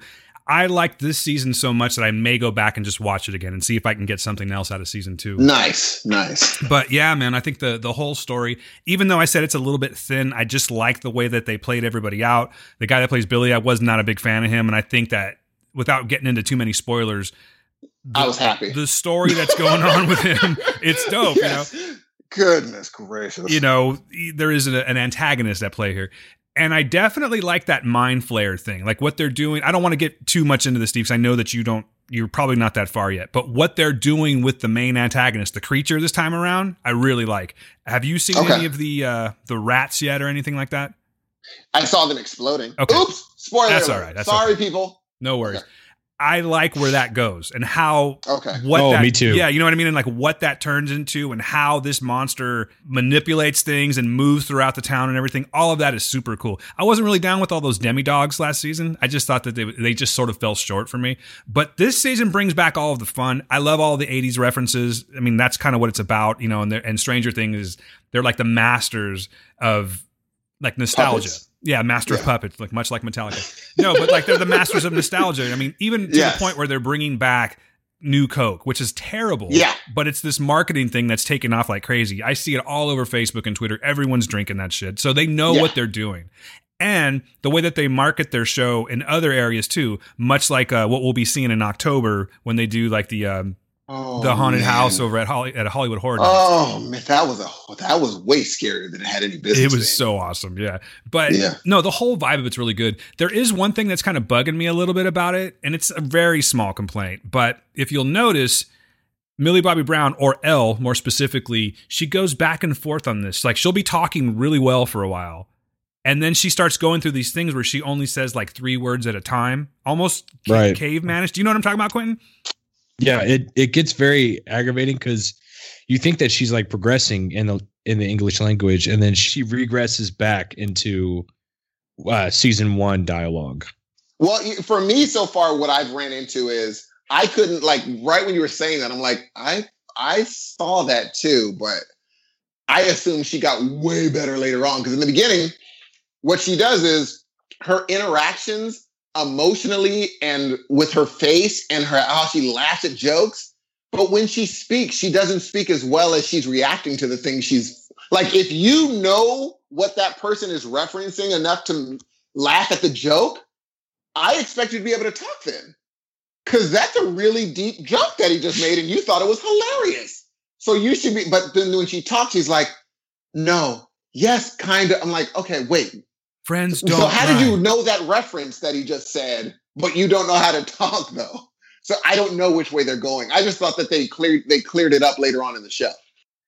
I mean, I guess they just want to remind you, of course, that she is different than the rest of them, and she had this different Okay. upbringing. I guess that's what it is, but I don't know. I mean, I guess maybe they, they gave Millie Bobby Brown some liberties to do the character the way that she wants to do it, but it's just it's this weird uneven pattern that I could never get past. But it wasn't that big enough to where it was going to ruin it for me. Go ahead, Steve. Do they address the bloody nose that she's so comfortable with so far? You mean as in why? No, like how like she's like making jokes with it, like making things happen, and she's just bleeding from her nose. I'm like, do they address that that's not a good thing to get used to? I don't think they really do that, but okay. it's crazy. In fact, they go the opposite direction, and she's just bleeding like almost every scene. It's only out of that left nostril for some reason. That is so weird Yeah. to me. I'm like, shouldn't you address that? Like they're making jokes and everything, sneak up on people because she can control it, and she's like walking out laughing with blood in her nose. I'm like, that's not normal. You know how she can isolate herself if she takes away all of her senses and she can go to that dark room Yes. and see people? There's this Yes. part where she's doing that and she's got a mountain of bloody Kleenex next to her. That can't be healthy. Like she's going to get anemic. And I'm like, Yeah. do they? That's why I was wondering. Maybe later on, they're like, like her boyfriend's like, hey, yo, I don't think we should be joking with your stuff when you just be like, you know, bleeding everywhere. I don't think that's a good idea. But he's like, yeah, we're gonna make these things move. Do that thing again. I'm like, really? Should we do that? I don't. Yeah, they address that. They address okay, that cool. a cool, little cool. bit. Um, my question for you, Dan, I'm going to try to be as cryptic as I can. Um, last episode, what did you think of that song? I think I might be one of the few people that actually enjoyed that scene. I watched it three times. I loved it, man. Like, what's wrong with it? I don't, you know, it's Total 80s. yes, and I get the cheese factor of it all and everything, but they sounded good. So that made it even better. But no, I, I actually was smiling the entire time. I think that scene needed to be in there because, My wife hated it. yeah, most of the people I'm that I know now. hated it. Steve, I think you'll hate it. Oh no! You may hate it, but you like the song. Here's what I will tell you. I love Napoleon Dynamite, and I never watch the dancing scene. I always fast forward through it because I just can't do it. I cannot do it. It's too uncomfortable for. Everybody's got that thing that makes them way too uncomfortable to watch it. I get it. You're almost like embarrassed for them. yes, I can't do like if someone's singing a song and they're not really singers, I'll be like, oh, I can't do this.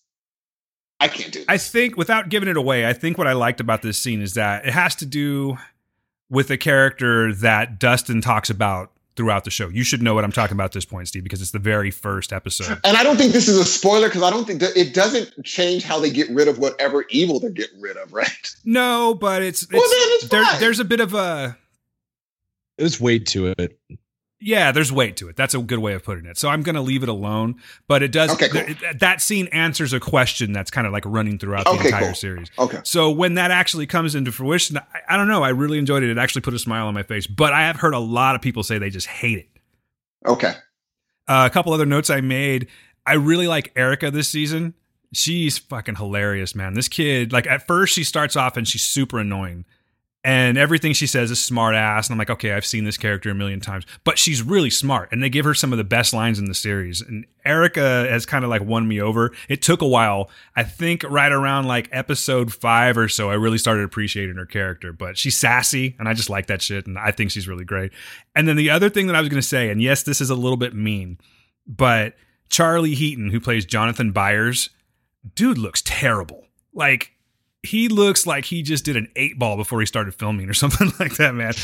he looks bad. He looks really bad. And, and I know that I can't get that Coke reference out of my head because it was in the papers and everything and all, all over the internet. But he actually got busted. I think it was season two, right after season two, he got busted for with uh, cocaine at the airport. So maybe Yeah. that's why I keep thinking about it. But he just has that face, man. He just looks terrible. I can't get past it. And I kind of think that he's, I'm going to get mean again. I think that Jonathan Byers is an unnecessary character. Like they, Gail and I were actually hoping that they were going to kill off him and Nancy at some point because they don't really serve that big of a purpose in the show. At least I don't think so. They're sort of like my least likable characters. So I don't know. I could kind of do without either of them, to be honest with you. Yeah, it's that plot line that you know you you have to go through, but it's just kind of a pain to get through. Q, what do you think about this, man? There was this one scene, and uh, again, folks, sorry for being cryptic, but it has to do with Will. Will is upset because he's noticing some things are going on with his friends, and things are starting to change, right? Yep, I know exactly what you're going to say. And they have this conversation after a game of D and D outside. It's just it's uh, Mike and Will, and Mike tells him he says something to him like, you know, uh, it's not my fault that you don't yada yada yada. Do you think that's a reference to like sexuality or anything like that, or do you think it's just uh like I couldn't tell if they were just trying to like do some foreshadowing or if it's going to be just one of those things where it's like, you know, Will just hasn't grown up yet because maybe he was set back from the upside down or he's just the one kid that didn't develop yet. You know what I mean? I, did you did you get Yeah. anything out of that? Um, I mostly took it as what you were saying in the latter. Um, I just thought that like it didn't DH him, obviously, but it just it made him not really care for girls at that time. Because like he's i mean he's he's probably still very much messed up Right. you know i i can understand that. So like i could see the last thing he wants is to be in any relationship. Um he just wants to be with his friends because he's almost died twice Yeah, he he probably just really needs that camaraderie because they were the ones that got him through like all the way through so far. Now it's going away because their interests are changing. So yeah, it was one of those things where I figured that was probably going to be the case, but I know I'm not the only person to think about that. Like that's kind of an odd line to throw out there just to leave it hanging. So maybe we'll Right. come back to it. I'm not entirely sure. Yeah, man, I think the whole thing was great. There's just something about Murray Bauman that I just he he makes this show and they have like a bromance with him and Alexei that is like perfect. I was really sad to see how that ends up and I'll leave it at that. Uh, speaking of Murray Bauman, did you guys know that you could actually call? There's a part where he gives out his home number. He gives it to Joyce and she calls somebody and then she gives him that number. Do you know that you can actually call that number and there's a message that you can hear? yeah i actually did that today Oh, so it's back up. Okay, cool. Because we tried Yeah. it one day and I think maybe just so many people were calling that it just went to like a voicemail thing. But Steve, have you heard this? Like I don't even. I wouldn't even have thought of dialing the number. Like it, I thought it was one of those New York things where it's like five four three two five five five five five five three. I'm like, yeah. Why would you anybody dial that number? Well, I don't know if he was the first person to do it, but Brett Gelman put it out on Instagram. He just put like a That's sticky note. hilarious. But um, Yeah. I have it if you want to hear it, or if you want to just find it out on your own. I don't know if that's a really a spoiler. What do you think? You you think that's a spoiler? Um, I think it'll have a better payoff once you finish the series, but I don't think it's a big spoiler. Uh, fun fact: that's because it starts with six one eight. That used to be my area code when I was uh, when I was growing up. Where was this? Um, it was in Belleville, Illinois. A six one eight area code was six one eight. Where you know what? Where are they from anyway? Like where's where is uh, Hawkins? Indiana, Indiana. That's it. Okay. I don't know any of that Midwestern shit. right? Illinois is around there. So- I don't know. I mean, I can't even get out of town, man. I, I don't know this geography. I don't know that crap. bullshit. I didn't go to school for that. Ridiculous nonsense. No, I'm going to play it real quick for the hell of it. It plays off of season three. I do not think that this is a spoiler, but here we go.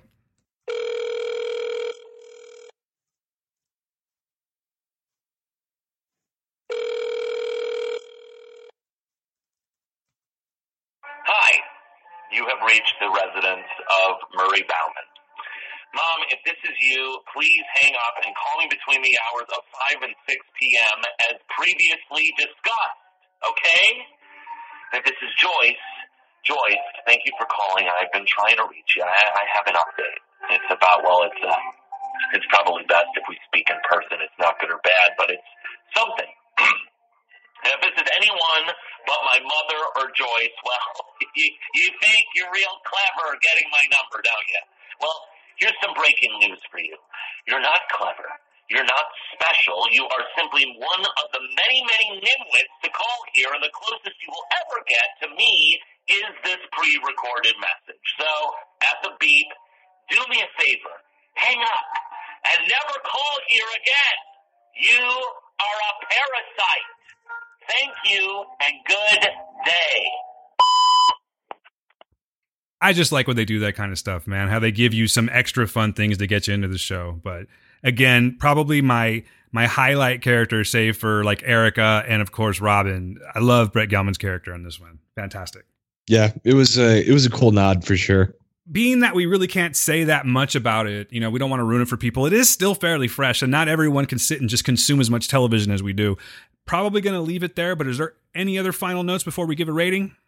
I really love Winona Ryder. I'm watching Heathers right now because I just need a Winona Ryder fix. Heathers is one of my favorite movies, man. Every single character in that is fucking fantastic, but Christian Slater and Winona Ryder together are something special. Have you seen Heathers, Steve? No. Oh, good God, man. We got to get we got to get this fixed. Where are you watching? Is it on Netflix? It's on Netflix right now. Yeah. Yeah, dude, check it out. You're going to like that one, Steve, I promise. Done deal. So let's go ahead and rate it. Uh, Steve, we'll give you like a handicap on that one since you haven't seen everything, but uh, we'll start with you. From what you've seen so far, what's your rating? Two bloody noses. Two bloody noses, fair enough. All right, two out of five bloody noses. Quentin, what do you think? I'm gonna give it a four out of five new cokes. Nice. Ooh, nice. I'm with Quentin on this one. I really enjoyed this season. I plan on watching it again. I am going to go ahead and give it four out of five strawberry slushies. Oh, dude. Ooh-wee. I should have said I should have said uh carnival animal or carnival stuffed animal. Oh yeah, god damn it! I, I can't say anything, but Steve, hurry up so we can talk about this, man. Finish this. I know up. for real. I will. I will get on it. I will get on it. No question. totally think it's worth the watch. I really do. Okay. They're back, and I'm hoping that we're going to get a season four. No, actually, I just heard recently. If anyone can correct me on this, let me know.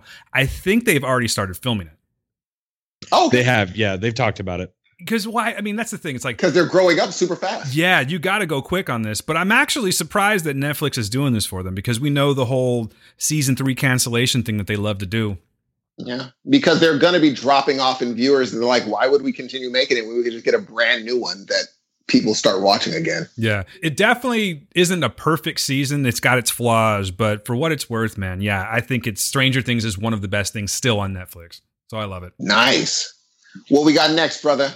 I think we've all seen Spider Man Far From Home. Steve, you just saw it yesterday, yeah? I did. And what were your thoughts? Okay, here's the thing. Here's what I recommend everyone that goes to see this movie. Um, be in the mindset of a high school comedy. Do not go into this thinking you're going to watch a jam-packed because what they did was they they prepped you for a follow-up to Endgame. Right. It is, but it's a follow-up to how a teenager would react to the things that happened in Endgame. There is some really good fighting scenes, but I would recommend people going into this as a high school comedy. And as a high school comedy, I loved it. It's got some John Hughes feel to it a little bit. Exactly. It's a high school fun comedy. I loved it for what it was. Um, uh, I loved, I mean, Tom Holland's a star. Zendaya's a star, which we'll get to later on again. She's fantastic.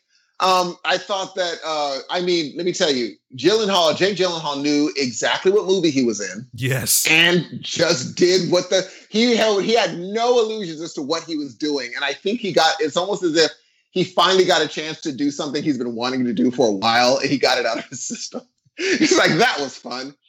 Um everyone in this movie i just loved. I thought it was a fantastic uh, a great follow-up to endgame from a high school student's point of view what would you do if you just wanted to enjoy your life as a teenager? Fantastic. And you lost someone that you loved. Great. Wonderful. I enjoyed it. What did you think? Quentin. Well, I saw this twice, opening night, and then I actually saw it, I think, two days ago, because I wanted to give myself time to really just kind of digest everything. Because Yeah. The first time that I saw it, I honestly wasn't that big of a fan of it. Mhm. And I mean, it was fun. Like there are there are scenes, Steve and Dan, Oh, that dude. put a smile on my face. Yeah. I was Okay. smiling the whole time, man. Yeah, like the the whole Molten Man battle. Like Oh, I was dude. smiling ear to ear. But like there are moments where I'm just like, what? Like what the hell is going on? And then I don't know, like I those two post credit scenes. I mean, are we getting into spoilers or are we just keeping it light? Uh, you know what? I think that spoilers have been hit on a lot of podcasts, so I say go for it. All right. Uh the first post credit scene, I cheered. I was hooping and hollering to see uh J.K. Simmons come back. But that last one, I was just like, what? I don't, come on. Like I didn't like I didn't need that, you know? But yeah, like the second time I saw it, I kind of put all that behind me and I said, let's do this again. I had so much fun the second time. Like I was laughing harder Mhm. and I just like I said, I don't know why, but I like was smiling bigger during the scenes that I said I smiled before. And I enjoyed the the hell out of this movie. And the last like the last line that is said is by Samuel L. Jackson, you know, and he's like, Where's who's got my shoes? You know, I was cracking up and So good. I don't know. Like it, it was like I don't know if I was just in a funk the first time, but this second time I I loved the movie. Like I had so much fun um seeing it. And I mean, I'm always a big fan of Tom Holland's Spider-Man. It does blow my mind that I'm older than him, so I know that my shot to be Spider-Man is done for. but Like it it amazes me how long or how much this kid has grown up like just from Civil War to now. Like we've seen him as Spider-Man for 4 years in a row.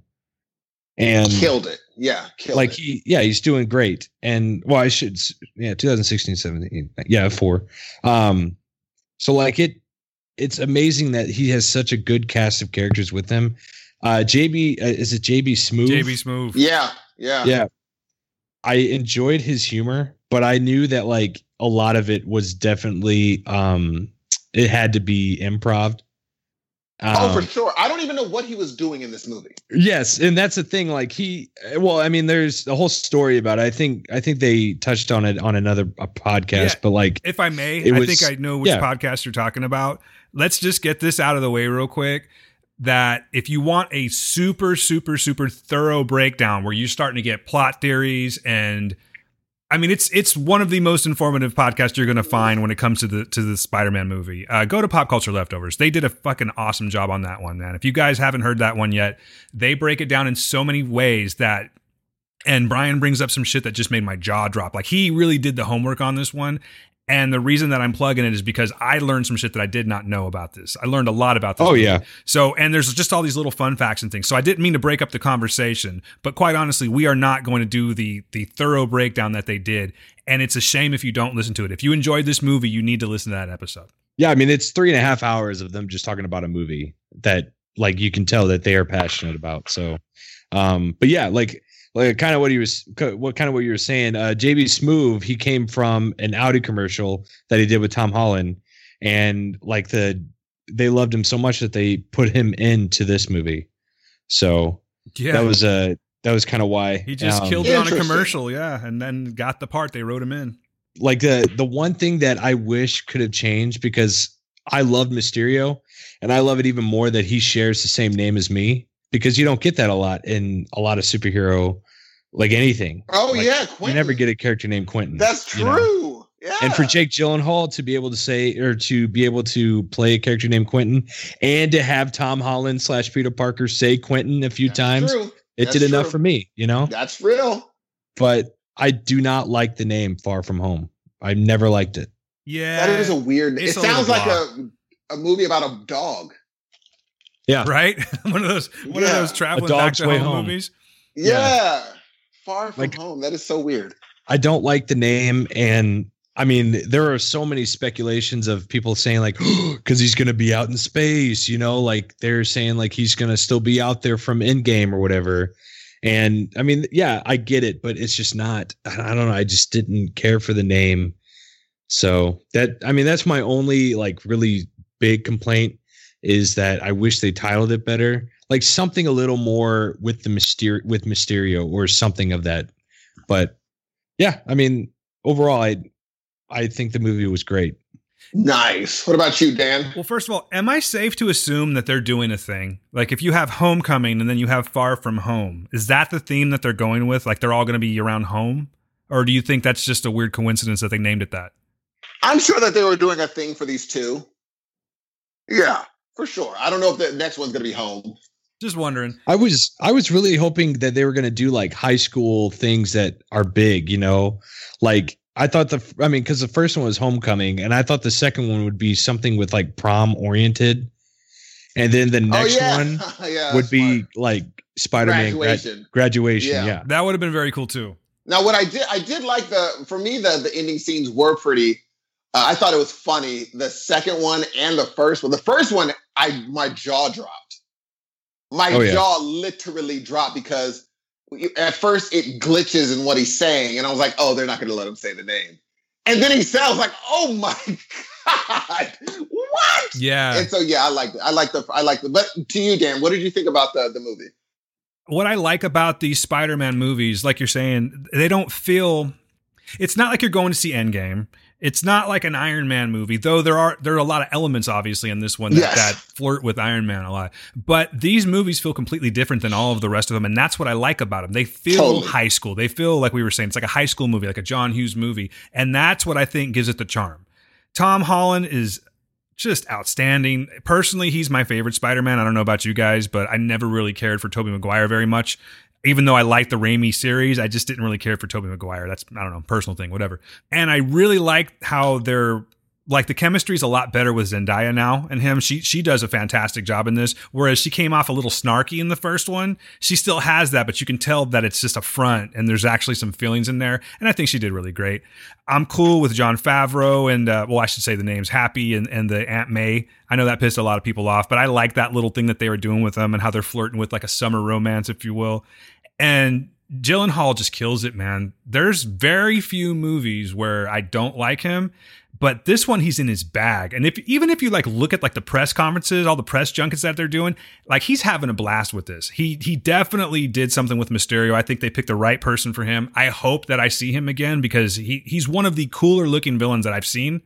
Uh, I have to say, probably yeah, they're kind of doing it right in, in the Marvel universe, but particularly with you know Spider Man. Like I loved Vulture. I think he makes a fine addition to the to the Rogue Gallery or the uh, Sinister Six rather.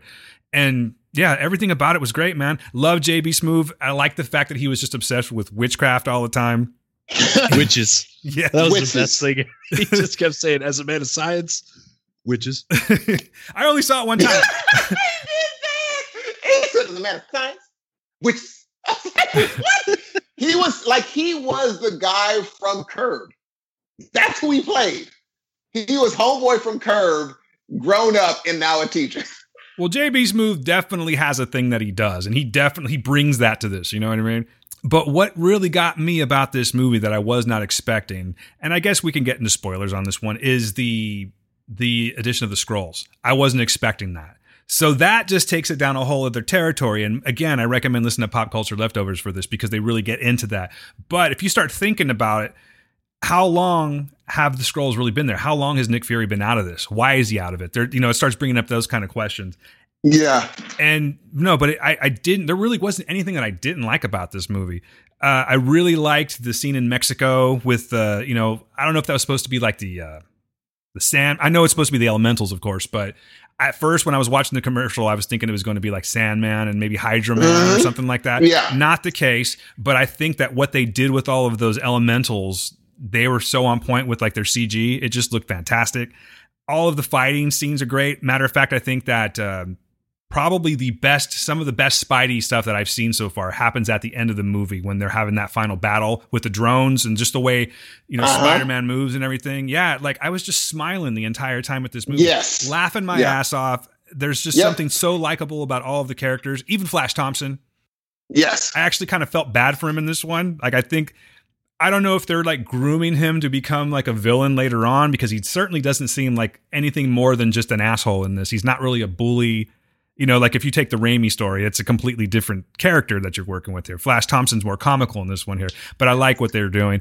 And of course, uh, what was that other character's name? Help me out with this one, Q. The uh, was it Brad, Oh yeah, the one that walks uh, in on him? Yeah, yeah, yeah. yeah i like what they did with that and how they you know they explain the whole blip factor how you know what happens with the blip and how some people age some people didn't.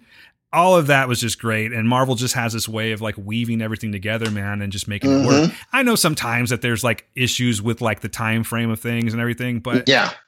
you just have to like we've talked about in the endgame episode there's just something that's going on with marvel that they're doing that nobody else is doing and the way that they put these things into place and then like put them down for a while and then they pick back up again like five six years later you know it's just amazing and i, I don't think that there's anyone out there that's doing anything like this man there's just something about marvel movies i don't necessarily like drink the kool-aid with them though like i know when we did the um, the captain marvel review I liked it a little better than I actually liked that movie. Like after I went and saw it again, I still think that it falls a little bit flat for me. In fact, I think that this movie is a far not that I'm comparing, of course, but I do think it's a better movie.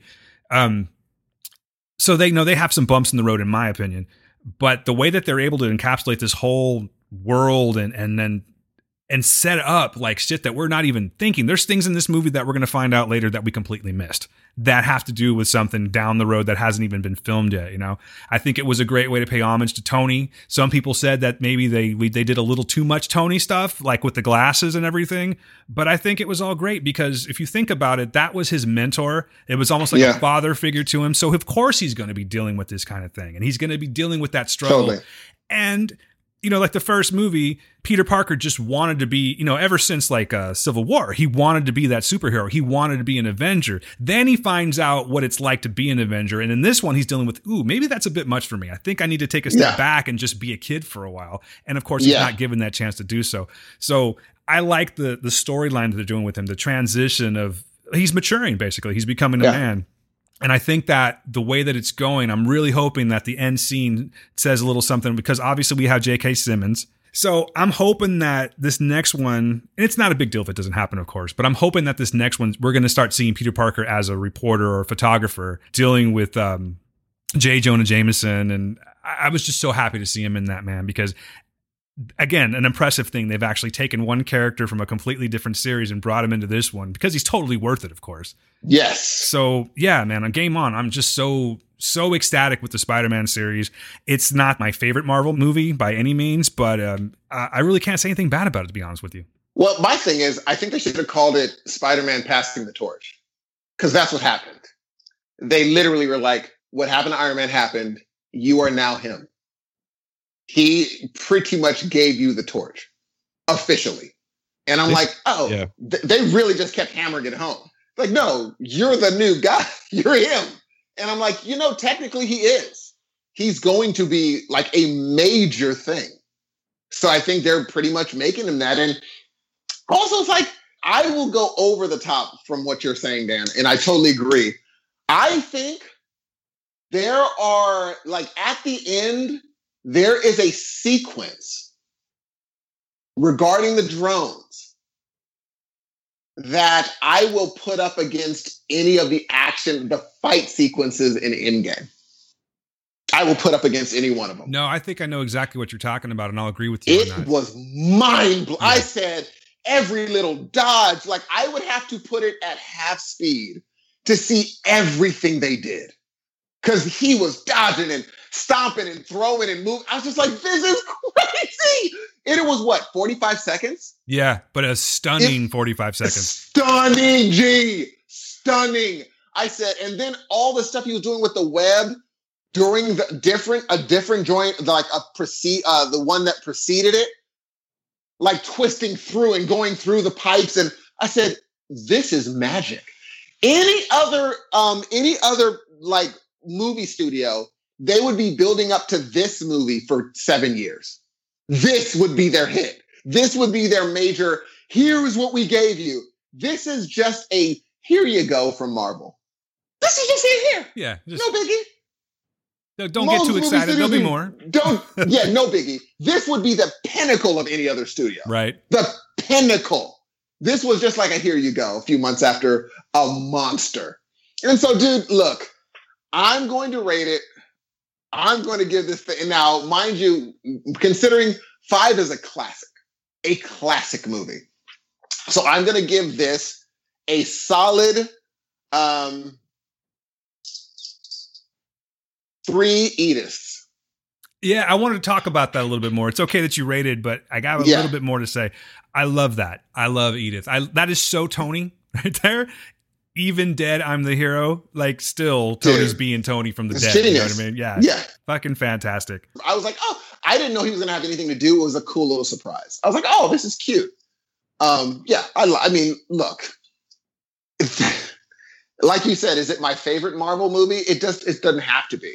It's just a solid, another touchstone in their huge monster of like. I mean, good grief, dude. They're just good at what they do. I just said that I have nothing bad to say about the movie, and I don't think this is really that the case. But it does kind of concern me, like how many people know the identity of Peter Parker now? Like when he goes into that bar and he's talking to Mysterio, he's just sitting there with the with the mask off. He's always taking his mask off. So it makes me wonder, like, do you think that's going to come into play later? Because that whole entire crew of people, when Mysterio stands up and he's like giving his speech, all of those people saw Peter Parker. So many Totally. people know who he is, and of course now it's Everyone it's does. everyone knows, right? Uh-huh. So I wonder how do you, how do you think they're going to go about that? Do you think that they did that intentionally because they know that they're going to fix it later? Is it a plot hole or something that they just overlooked? It doesn't seem to me that Marvel would do that. Well, remember on the Into the Spider Verse, everyone knew who Peter Parker was too. And it remember, and then uh, I think they're gonna. I would not be surprised of what Marvel does. They're very good at what they do, but I think that him, Peter Parker, being Spider Man, is not going to be any different than any other, you know, like high school superhero where he's like the most popular person now. He's just going to be the most popular man on the face of the planet. But I, I don't, I don't see how it's going to affect how he rolls. It's just like everyone knew Iron Man was Tony Stark. They just know who you are now. I guess so. But that's that And- that's different though. I mean, I'm not going to act like I've read every Spider-Man comic or anything like that because I haven't. But there is that element of mystery to him still. So it just mm-hmm. it just kind of I don't know. It's not a bad thing, but it did sort of concern me a little bit. Like, do they know what they're doing? Are they doing this intentionally? Oh, you know, Mar, you know, Marvel is, you know, I think so, but I don't know. yeah, they're going to be on. They're like, yeah, we did this knowing something on the next go around. We know. What are your thoughts, Quentin? Talk to me, brother. Um, in terms of everybody knowing his identity, I mean, it's the the main thing that they always go over is he doesn't want people to know he's Spider-Man because he doesn't want them to go after his loved ones. And we've seen that time after time in the Raimi films, and then we've seen him in even the Mark Webb films. So my biggest thing is like I still wonder if they're building the Sinister Six because they had Mac Gargan um in that's in a couple scenes in Homecoming, like on the uh on the boat, and then as a post credit scene talking to Michael Keaton. So I'm still wondering if they're going to be setting up that Sinister Six. And now that they all know that he is Spider Man, that uh Peter Parker is Spider Man, just makes you wonder like what are they going to do? Because I mean, MJ is in danger, Aunt May is in danger. I mean, everybody who knows Peter is in danger now. I mean, we even saw that with Quentin Beck's character because he told Ned and MJ, and they were, you know, they almost died because he told them. I mean, like he he can't keep a secret. And I know he talks to his best friend. I mean, that's that's that relationship that he has with his best friend. But like the dude can't can't keep from taking his mask off and talking like just telling everybody everything. So I don't know. It just makes me wonder where it's going to go. Like I seriously have no idea where this third movie is going to take us. What were your thoughts on the Night Monkey? The Night Monkey was great. And I do want to say, because you were talking about him taking his mask off all the time. I don't know why, but I am not like everybody in the MCU that wears a mask in the movies. Like it just, it's just like a, a screen basically. Like it, it'll just digitally come off. Like uh, Black Panther, his digitally comes off. Yeah, it's all that Captain Marvel. Yeah, like I don't I'm tired of it. I'm tired of seeing like every superhero basically have that tech where they just whoop and it's off, you know? Like I miss the old pulling on the actual mask to take it off. You know, and so I really enjoyed that they brought that back with Night Monkey and then also um his new suit. Like it wasn't all digital like um like the scar uh, almost said Scarlet Spider, the uh Iron Spider suit. Peter didn't want to be known as Spider Man when he's in Europe, right? Like he didn't. That was a big secret to him. So the seamstress comes in. She makes him this outfit, and it's a black outfit, but the face is still fucking Spider Man. He's got the Spidey eyes and everything like that. I found that kind of funny. Like, why are you going to disguise him with a face that looks exactly like Spider Man? And I mean, I know that it was most likely a nod to Spider-Man Noir, Sure. which I mean, it was great. But yeah, they, I mean, they did. They made him pretty much the same. But you gotta, you gotta admit that masquerade mask that he wore when he's like, "I can help. I, Yeah. I can. I'm really strong and I'm sticky." Like that is classic Peter. And so it was just very interesting to see what they did uh, in terms of the suits. I mean, we saw like we saw all the suits that he's had so far in this movie. I mean, even his homemade suit made it come made it come back. Oh yeah, was that in the?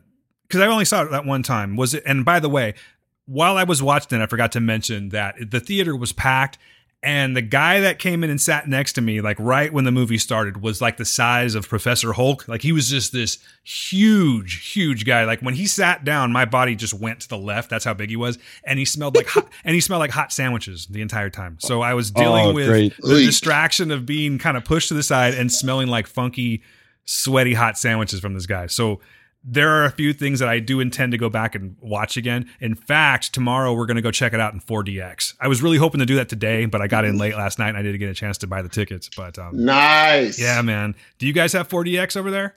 No, Do you know what it is, right? no. 4DX is the theater where you go into you go in. Uh, I think they're recliner seats. I'm not entirely sure how that works because I haven't seen the theater yet. But if it snows in the movie, it snows in the theater. If it rains and so forth, I mean, you're not going to get soaked or anything like that. But uh, Yeah, shit. I wouldn't like that. smell. Yeah, right. Don't go see a porn movie. That's for sure. But like, Bring your umbrellas. Right. Yeah. You bring your like, like a Gallagher show. But what I really like about it is it sold me like I want to go see it now was the scene that Steve's talking about with all those drones and fighting and everything. I think that those action scenes are going to do one of two things. It's going to make me a, a total believer in 4DX or I'll never go back again because I'm going to get motion sickness. So this I thought that this would be a really good one to try it out on. I'm going to kind of like prep myself for Star Wars because I definitely want to see it in Star Wars. I wanted to do that today so I had more to talk about with it, but I just didn't get a chance to. But tomorrow I'll check it out. Yeah, please let me know because You know, that sounds really yeah, cool. for sure. Let me know too. Yeah, I. I don't. Yeah, I've never been there. It ain't cheap. I'll tell you that much. I think it's 21 bucks in the day and 28 at night. So it's going to be one of those things where you Louise. yeah, well, you know, it's expensive anyway, but you make it a treat and do it every once in a while. But um yeah, I'll let you know cuz I'm probably going to go do that tomorrow morning. Quentin, what do you give it? Um, I'm gonna. I and it's crazy because I mean Steve literally was doing backflips while he was reviewing this thing. Um, but and I, I felt like I didn't have the same energy as him. It's hard to do. I've been trying to do that for about 3 years. I can't get I, I just can't match it. but I'm gonna have to give this 3.5. And Oh. what, what was your what was your uh what was the word of choice? You went with Edith glasses, right? I did. I went Edith, Edith glasses Can I go 3.5 out of five fish bowls? for sure. I like that. I was going to do that one myself. Oh shit! No, no worries. It's okay. I too will give it 3.5 out of 5 fish bowls. Great movie. Nice! Not a perfect movie. Um maybe a classic, but for now I'm going to go ahead and give it a nice solid 3.5. And can I, can I go ahead and just throw and like shower you guys with a little uh like nostalgia just from me? Sure. for sure. Um Mysterio's character is very sacred to I feel like my generation because growing up we didn't have comics being like the the big medium for um superheroes. It was Mhm. superhero movies, you know, superhero movies and superhero video games. So Sam Raimi, like I'm trying to set the set the scene for you guys. Sam Raimi's Spider-Man 2 just came out in theaters. Me, I was I can't even tell you. Like it was because the movie came out in like 2004, I believe. And I was probably 9 or 10. And when that came out, I asked my mom, "Can I please get Spider-Man 2, the video game?" She goes, "Well, you got to pay for it." So Spider-Man 2 was the first video game I ever got for PS2.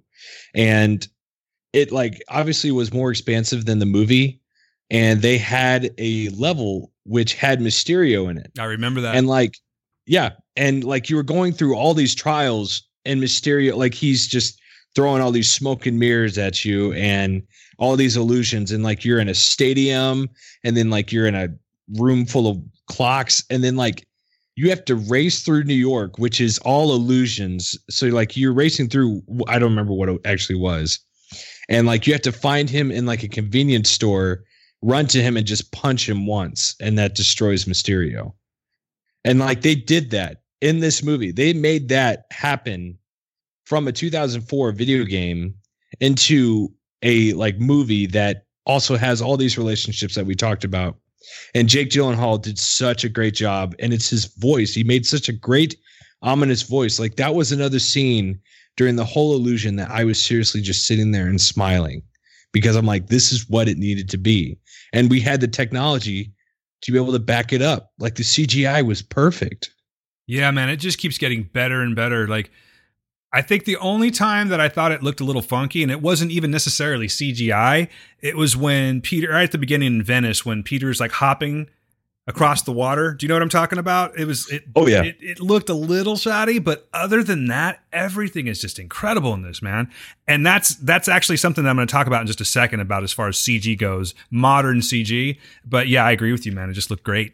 because like I don't think uh Peter was in, or I'm sorry, Tom Holland was like in a single frame. I think that that was all just computer generated. I, I'm not entirely sure how much of that was CG, but I think that was probably a good 90% CG, all of that. I would even say 98. Maybe so. Yeah, but it's getting to the point where it's just fucking flawless. I think if I had one gripe to pick, it is when Mysterio is doing that little thing to Spider Man to make him confused. If you actually break down the logic behind the practice of that, there's no way you could do that. Like, in order for me to fight Spider Man and make a bunch of illusions happen around him, I would have to think about every possible thing Spider Man's to do. He has webs. He can literally just fling himself out of that building, and you are now no longer in control of what happens around him. I was like, well, then there's no way to to to practice that. And remember, when he practices it, he has to practice it in that building because he makes him fall onto a car. So that means he has to know where that building stops, what monsters to put in front of him to make him fall onto that car. And then he makes him sling his web onto a crane instead of himself and pull the crane onto himself. It was Yeah. just you can't practice that. No, you got but a point. you have to, you have to let that go. Yeah. You have to be like, you have to let it go. You have to be like, you know what? Now you're overthinking it. Just enjoy. Yeah, it's just too rehearsed. Yeah. But it's that suspension of disbelief that we You talk about all to. the time. That's how movies are made, man. That's what they they just they they they ask very little from you other than that. exactly. The fact that I didn't think about it during the movie means that I was in. It's just when Mm-hmm. I left, I was like, how do you practice that? You have someone stand in for Spider-Man for you? and so I you just you can't think of that. And I shouldn't have said it because now whoever hasn't seen it might go in there and be like, huh. Good point. So yeah, I, I still loved it. But anyway, yeah. I didn't know this, and apparently he was in Homecoming as well. And I completely missed this man, William Ginter Riva, who's played by Peter Billingsley. Did you know Peter Billingsley? Did you recognize him in this movie? No. You know who I'm talking about? No. It's fucking Ralphie, man, from the Christmas story. Oh, he was the guy behind the um the uh he was He was his tech. He was Mysterio's Yeah. tech. Yeah. I didn't Uh-huh. recognize him at all. I mean, I guess we all age and we look a little bit different, but I was just, oh, fucking Yeah. Ralphie's in this now. So yeah, and I guess he was in the other one too. Um, I think we're going to be seeing more of him. I do too. I'm really excited to see what he becomes because he's. I mean, I, I'm I'm sorry to say it, but he he's a goofy looking guy.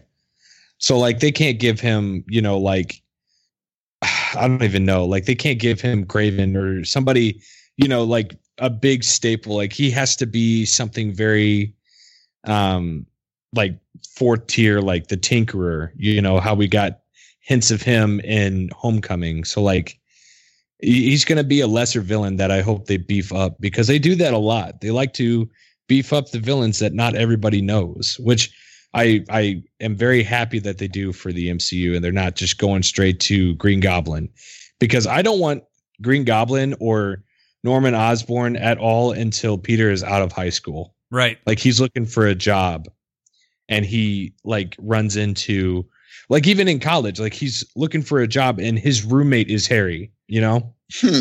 We can all agree. Great movie, right? Great movie. Go Oh, yeah. see it. High recommendation. Now, when I'm hard on a movie, I like to have data to back it up, or at least a fresh perspective to back it up. And um, Uh huh. you know, we've been talking this whole Endgame Avatar thing for quite a while now, for obvious reasons. Mhm. It- Endgame still has not beat Avatar. On past episodes, Steve, you'll recall that I have been hard on this and said that it's really not a fantastic movie. Didn't really enjoy it. Mhm. Um, I never knocked the CGI. I never knocked the technology that this movie came. You did from. not. and I appreciated that. You know what I mean? Like I, I Mhm. know that's why that was a that was a huge selling point when this movie first came out because it was doing things that we had not seen yet. Very true. So the movie I'm talking about, of course, is Avatar and A Vader. A Vader. I decided that it would be a good idea for me, since I'm talking so much smack about it, to to throw it on again and just really see it with a fresh perspective, which is what I did just the Uh-huh. other night. Quentin, I understand you did the same thing. Yep. Now, before I go into this, what are your thoughts on Avatar? I mean, I missed it. Like it it came out in 2009. I was a freshman in high school and I didn't care. Like it it never grabbed me. So like the first time I saw it was actually in my biology class. My biology teacher just threw it on and I'm just sitting there watching it. And I'm like, this is the movie that everybody has been raving about. And that was the last time I saw it was in 2009 or 2010 when it came out on DVD, and I didn't go back since until, like I said, like a few days ago. Yeah, I'm with you. I saw it one time in the theater. I, I know that it's been on television before, and maybe I caught a scene here or there, but I never went back to it. So, you know, fresh eyes, fresh perspective. Uh, before we get too into it, Quentin, what did you think? Seeing it again after you know just this whole battle between Avatar and Endgame, um, it's it's really really hard. And I mean, I I don't know about you, Dan, but it is so hard to not be biased. Yeah, no, no, you're 100% right. Yeah, just with everything. I mean, the story is very thin. All of it really just hinges on do the effects do they take your breath away? And I mean, at that time, yeah, it it it should have. Mhm. It should have done exactly that. Like sitting in a theater in 3D watching this film, you would have to have your mouth open. Like it, it's just how how the movie was presented to you. But like Sam Worthington, I never cared for. And Sigourney Weaver, love her, but not in this. Like I just a lot of the performances fell flat for me. The only person I really enjoyed was Zoe Saldana. And the, yeah, like I said, like the story didn't didn't really do anything for me because you could tell how everything was going to end. Right. And I don't I don't care for that. Like I don't want to watch a movie. I don't want to spend the money to watch a movie just to know how it's going to end. So that's kind of where I'm at. Okay. What about you, Dan? Well, first, Steve, now you've, when's the last time you saw Avatar? Uh, when I saw it in the theater. Okay, so it's been a long time too, but you have a very high, you have high regard for this movie, right? Is that safe to say? for the yes for the um for the the the technical achievement of it yes uh plot i thought was outright offensive Okay. And the fact that this movie has made so much money, we're going to go ahead and agree that it has to do with the technology. insane. No, but I'm saying we should all agree, right, that it's it's the technology part of it, right? Yes Oh yeah. Okay. yes So I'm going to say that I echo almost verbatim what Quentin said. yes Going back and watching this movie again, you know, I just I was hoping that I was going to get something out of it this time. Now we talked about this on the Heroes of Noise podcast community group. So we got into a conversation about it, and it's pretty safe. y'all better join Yeah, you should. We'll talk about that more. Like, we'll give you the information, and I'm going to put the link into the show notes. So if you want to join the group, I highly recommend you do. Just click the link. There we are. We got into this conversation on this thread about Sam Worthington being probably one of the most forgettable actors ever. Johnny Bucks was the oh, one that called it like it is.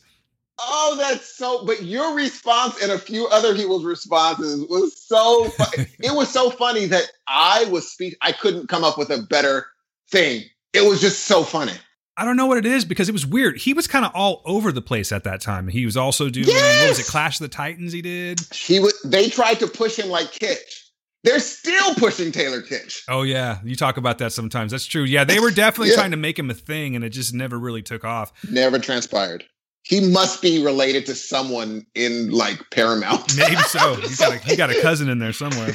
yeah But um, I'm actually surprised. I get it that they're bringing him back because of the way that the movie goes and everything like that. But I'm surprised that they that James Cameron didn't go. Well, maybe I can just expand on this, but use a different actor. So kudos to James Cameron for being a good guy and believing in his man. You know what I mean? But Yes. watching this movie again, yeah, I my opinion didn't change, man. Like I, I just didn't really get anything from it. I think the plot is just super thin. Uh, like Quentin said, I love Sigourney Weaver. I thought she was pure cheese in this movie, particularly at the beginning when he's first getting to know her. Like she is just a fucking walking cliche in that, as far as the whole, you know, I'm the I'm the hard ass here, and you're gonna have to prove yourself to me. All of that stuff is just it's kind of just overdone. And this is a movie that came out in 2000. What was it? 2007? Is that when it came out? 2009. 2009 sorry you know it was a trope back then there's really no unique characters in this you've seen these characters in other movies before and that's a shame but it is what it is now let's talk about the technology yes i agree that back then that was something that no one was doing and it just wowed people watching it now on a 4K television, I can say that it's still smooth as hell. Like it's it's the rendering's amazing. I don't even know how long which it is 10 years ago Yes. However, Steve, I think that it's now like what we were talking about with Spider-Man and some of the Marvel movies, like the CG. Yes, Marvel makes mistakes with their CG a lot of the time, but when they do it right, it looks just amazing, right? I think that Avatar did something like much like Jurassic Park did back in the day. It was something that we haven't seen before. Therefore, we were just completely wowed by it. Now, you go 10 years into the future, it still looks great, but now it kind of looks like a video game to me. The way that they move, you know, just the way that the angle, the, the quote unquote camera is that's moving around them. It had a real video game, like, uh, what are those called? Like the, you know, the interscenes in between uh, levels. It The cutscenes, yeah. The cutscenes. Thank you. I don't play video games very much anymore, but it definitely felt that way to me. No, but it's not really taken away from it because it's not like they're going to just keep upgrading it as the as the movie gets older. So I respect what it did back then. And I can't even say that it doesn't hold up anymore, to be quite honest Yeah. with you. Like I can't. It's, Yeah. it's still really beautiful. Because like one year of CGI is the equivalent to what? How many years of? Because it's like it jumps so far every year, right. and the fact that that is still, and we're not considering the 3D yet. That 3D, it's just insane right. that it can still. But that story, dude. The story is just so weak. You know, I mean, it had some cool parts in it. There were a few things I, I liked some of the some of the battling that was done. I think that they, Yeah. I felt bad for some of those alien creatures that were getting killed because I don't like seeing animals die, even if they're alien animals. You know, so there was Mhm. there were a few little things that kind of got me that way. But yeah, man, I, I think it's safe to say that after giving it a rewatch, I don't really my opinion hasn't changed at all. I still think that Endgame is the better movie, but I can't argue with the feat that this thing has done. So Yes. you know, I was hoping Yes. that I could say something more positive about it, but honestly, that is probably the last time that I'll watch that movie. Understandable. Unless when the other ones come out, they're just so awesome that I have to watch this one to maybe, you know, for whatever references or something like that. But yeah, I, I think I'm kind of done with the whole Avatar thing. James Cameron is going to really have to fucking wow me to for me to go in, and he's going to have to expand on what he's done with that technology. He's going to have to make it more modern for for 2019 or 2020, whenever. When's it coming out? Like 2021 or something like that. Yeah, 2021 Yeah. is uh, Avatar 2. So like, And Steve- then every year till then. Right. And so, like Steve's saying, you know, one year can make a huge difference with CGI. So he's really going to have to update that. I don't know what you guys think. I don't know if you, uh, Quentin, if you thought that it still looked great or if it lost a little something, but I just think he's going to have to outdo himself this time, particularly since he's like, he's betting so much on these movies. You know, he's doing so much with these. He's going to have to do something different to really like wow me again. I don't think that lightning's going to strike twice. Yeah, it'll it'll very much depend on what we see in the future. Did you see what he was doing? Rec- or not recently. I guess it was uh, maybe in like 2012, maybe even earlier. But like he went to the deepest depths of the ocean Yes. to film. Yeah, it was like Ghosts of the Pacific or something. I don't even know. I think I might have just made up a title, but I do know what you're talking about. It came out in IMAX. Right. Yeah. Yeah. So I'm very excited to see what footage he uses from that into Avatar 2. Oh, hold up. Maybe I'm talking about something completely different. I remember when he did a movie that came out in IMAX that had to do with going into the depths of the ocean, but you're saying that he took footage specifically for Avatar? I think so. I could be wrong. Please don't quote me on it. Um, that I think that's what uh, I read, and like I said, this was years ago, man. So that's that's why I'm saying please don't quote me. But I felt like he did that to capture some footage of just different animals, uh, different fish, and all that to to also use maybe for uh, Avatar, like the Avatar sequels. But like I said, don't don't quote me on that. No, that's actually pretty smart to do, though. You make one movie and just put some stuff to the side for the future. Yeah, I don't know. You know, who am I kidding? If we're still, if I don't see us not doing this show when this comes out, so more than likely I'm just going to see it so we can begin the conversation about it. But I really think that that's going to be the main drive that gets me into the theater. It's not going to be because I can't wait to see what happens in Pandora again, you know? Right. I'm going to give it a uh, a two out of five. Oh God, I can't even pull any references from it, man. Like that that make me want to do it. Uh, Two out of five is a lot. What do you mean? Like, like it's I like if I'm trying to go low, I should be going lower. Is that what you mean? No, I'm saying that's not a bad rating. Well, again, I'm giving it the credit for It's for a the little below average. Yeah, it Yeah. was a below average movie to me, but it wasn't the worst movie I've ever seen. Who was it that was just going off on the group about it? Uh, Dude, is it better than uh Aquaman? yeah, everything's better than Aquaman. That don't even fucking get me started on that movie, man. seriously, like I have it? never seen Dan so mad leaving a movie theater as that day. I'm gonna have to pull this up right now. It was David Isaac. I was just trying to remember who who wrote this. So hold on a second. You got to see this. That was so funny, dude. I don't know, Quentin. What'd you think of uh, Aquaman? I did not enjoy that movie at all. Okay, good man. Good. I, s- I started I started my 2019 year with that movie. We watched it um we watched it on New Year's Eve right when the ball dropped. That's a fucked up way to start your year. Yeah. How bad was that movie, dude? Oh, Oh, and, and I then love- watching other people be like, "It was good." I'm like, "Who? What?" Yeah. First of all, you're They taking crazy. Aquaman, who really, I guess, I don't know. I guess, I guess I shouldn't bag on. Right on. No, no, no. I just mean he was never my favorite hero to begin with in the first Yeah. place, but I'm sure he's a favorite to some. Yeah, I don't know. I don't get the whole turn him into a bro. I don't get. You know what? Enough about Aquaman. We know. We just go back and listen to like when that movie came Yes. out. Listen to like the next six episodes of us. We just bash the shit out of that movie continuously. So yeah, no more thoughts on Okay. Aquaman. Anyway, yeah, it was David Isaac that wrote something and very strongly. He's got a very strong opinion about Avatar. This was a cinematic marvel with the 3D. Nothing had been seen so ridiculously clean and breathtaking in 3D. But as the story and movie go, it is generic. People are bad and do what they can to destroy a planet and oppose the indigenous people. It's tropey as fuck. The acting is horrible and over the top. The dialogue is shit and predictable. The reason it stayed in the theaters for so long is because it was really fantastically beautiful and the cinematic achievement, which has not been seen since you know since that point.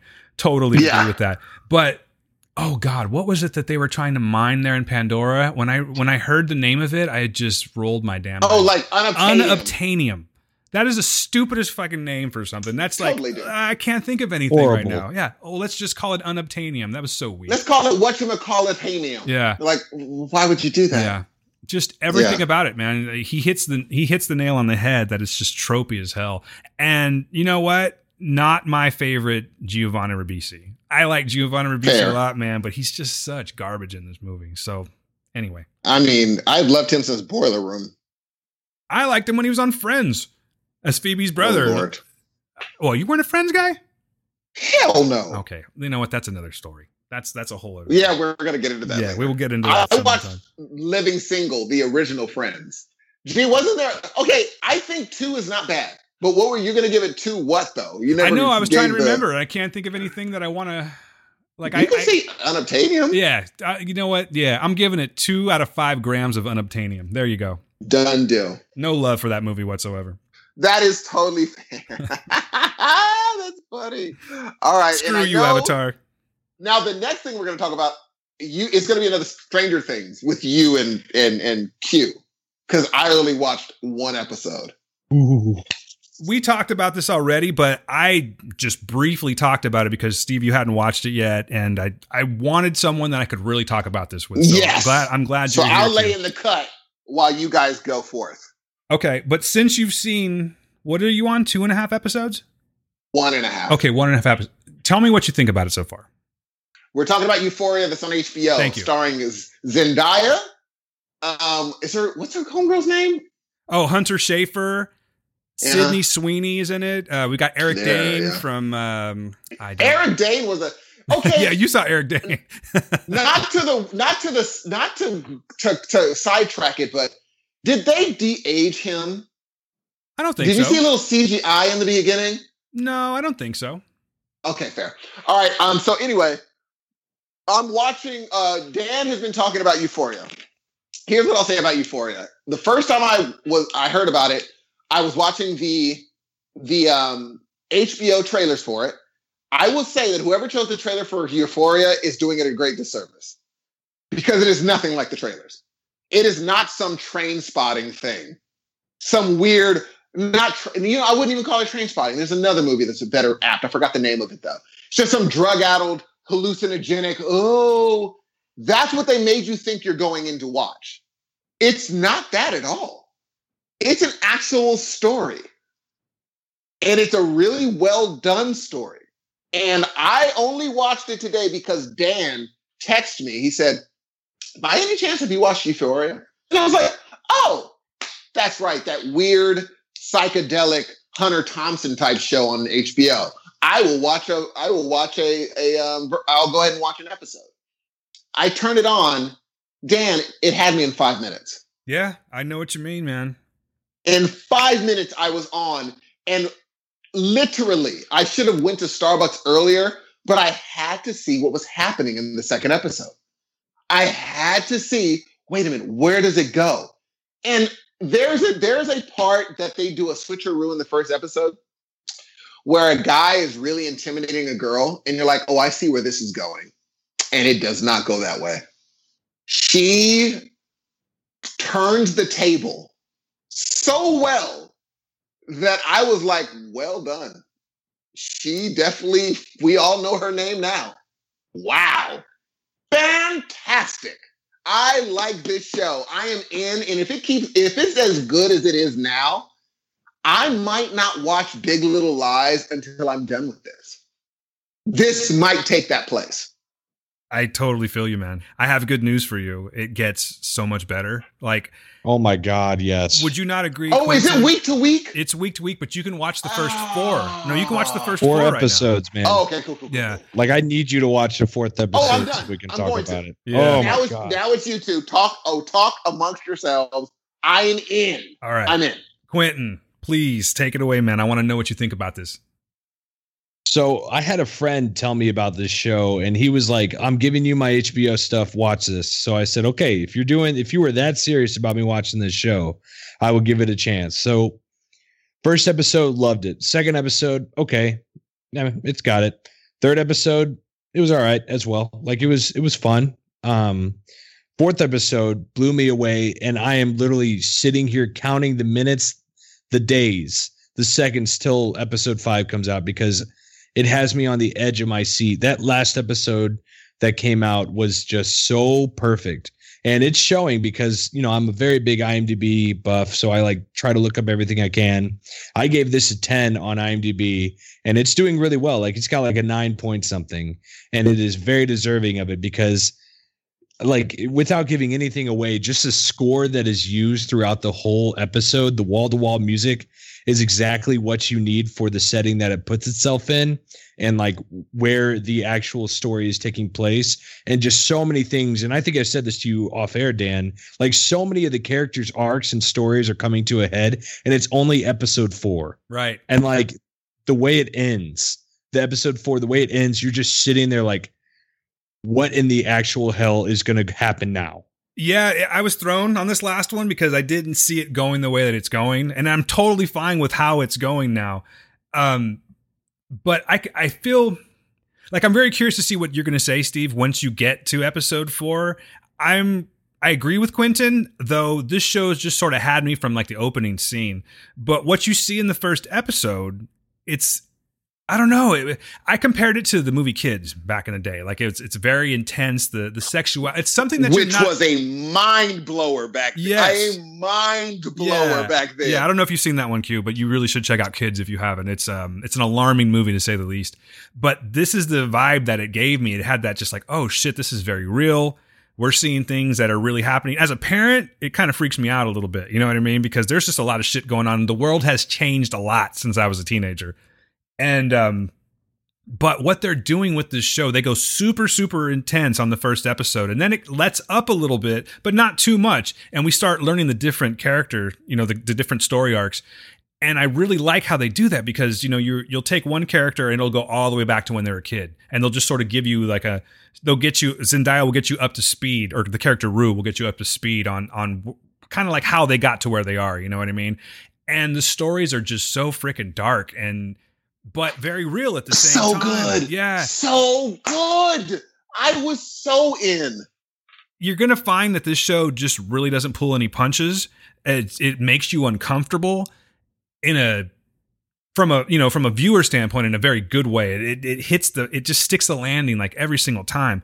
I'm going to go as far to say that, and I'll get into more, of course, but I'm going to go as far as to say that this is probably my favorite show on television right now. That's how much I'm enjoying Euphoria. It's just it's so good, man. And it gives me so much more respect for Zendaya because I I kind of thought she was just sort of like making her way as a cuz I don't know any of her Disney stuff or anything like that. So whenever I would see her, which truthfully was just the was a homecoming as MJ, she was just a little snarky, snotty, like kind of I don't give a shit character, but no, there's way more to her, you know, and you and when she's hurting or when she's like conflicted in this, like you feel that shit.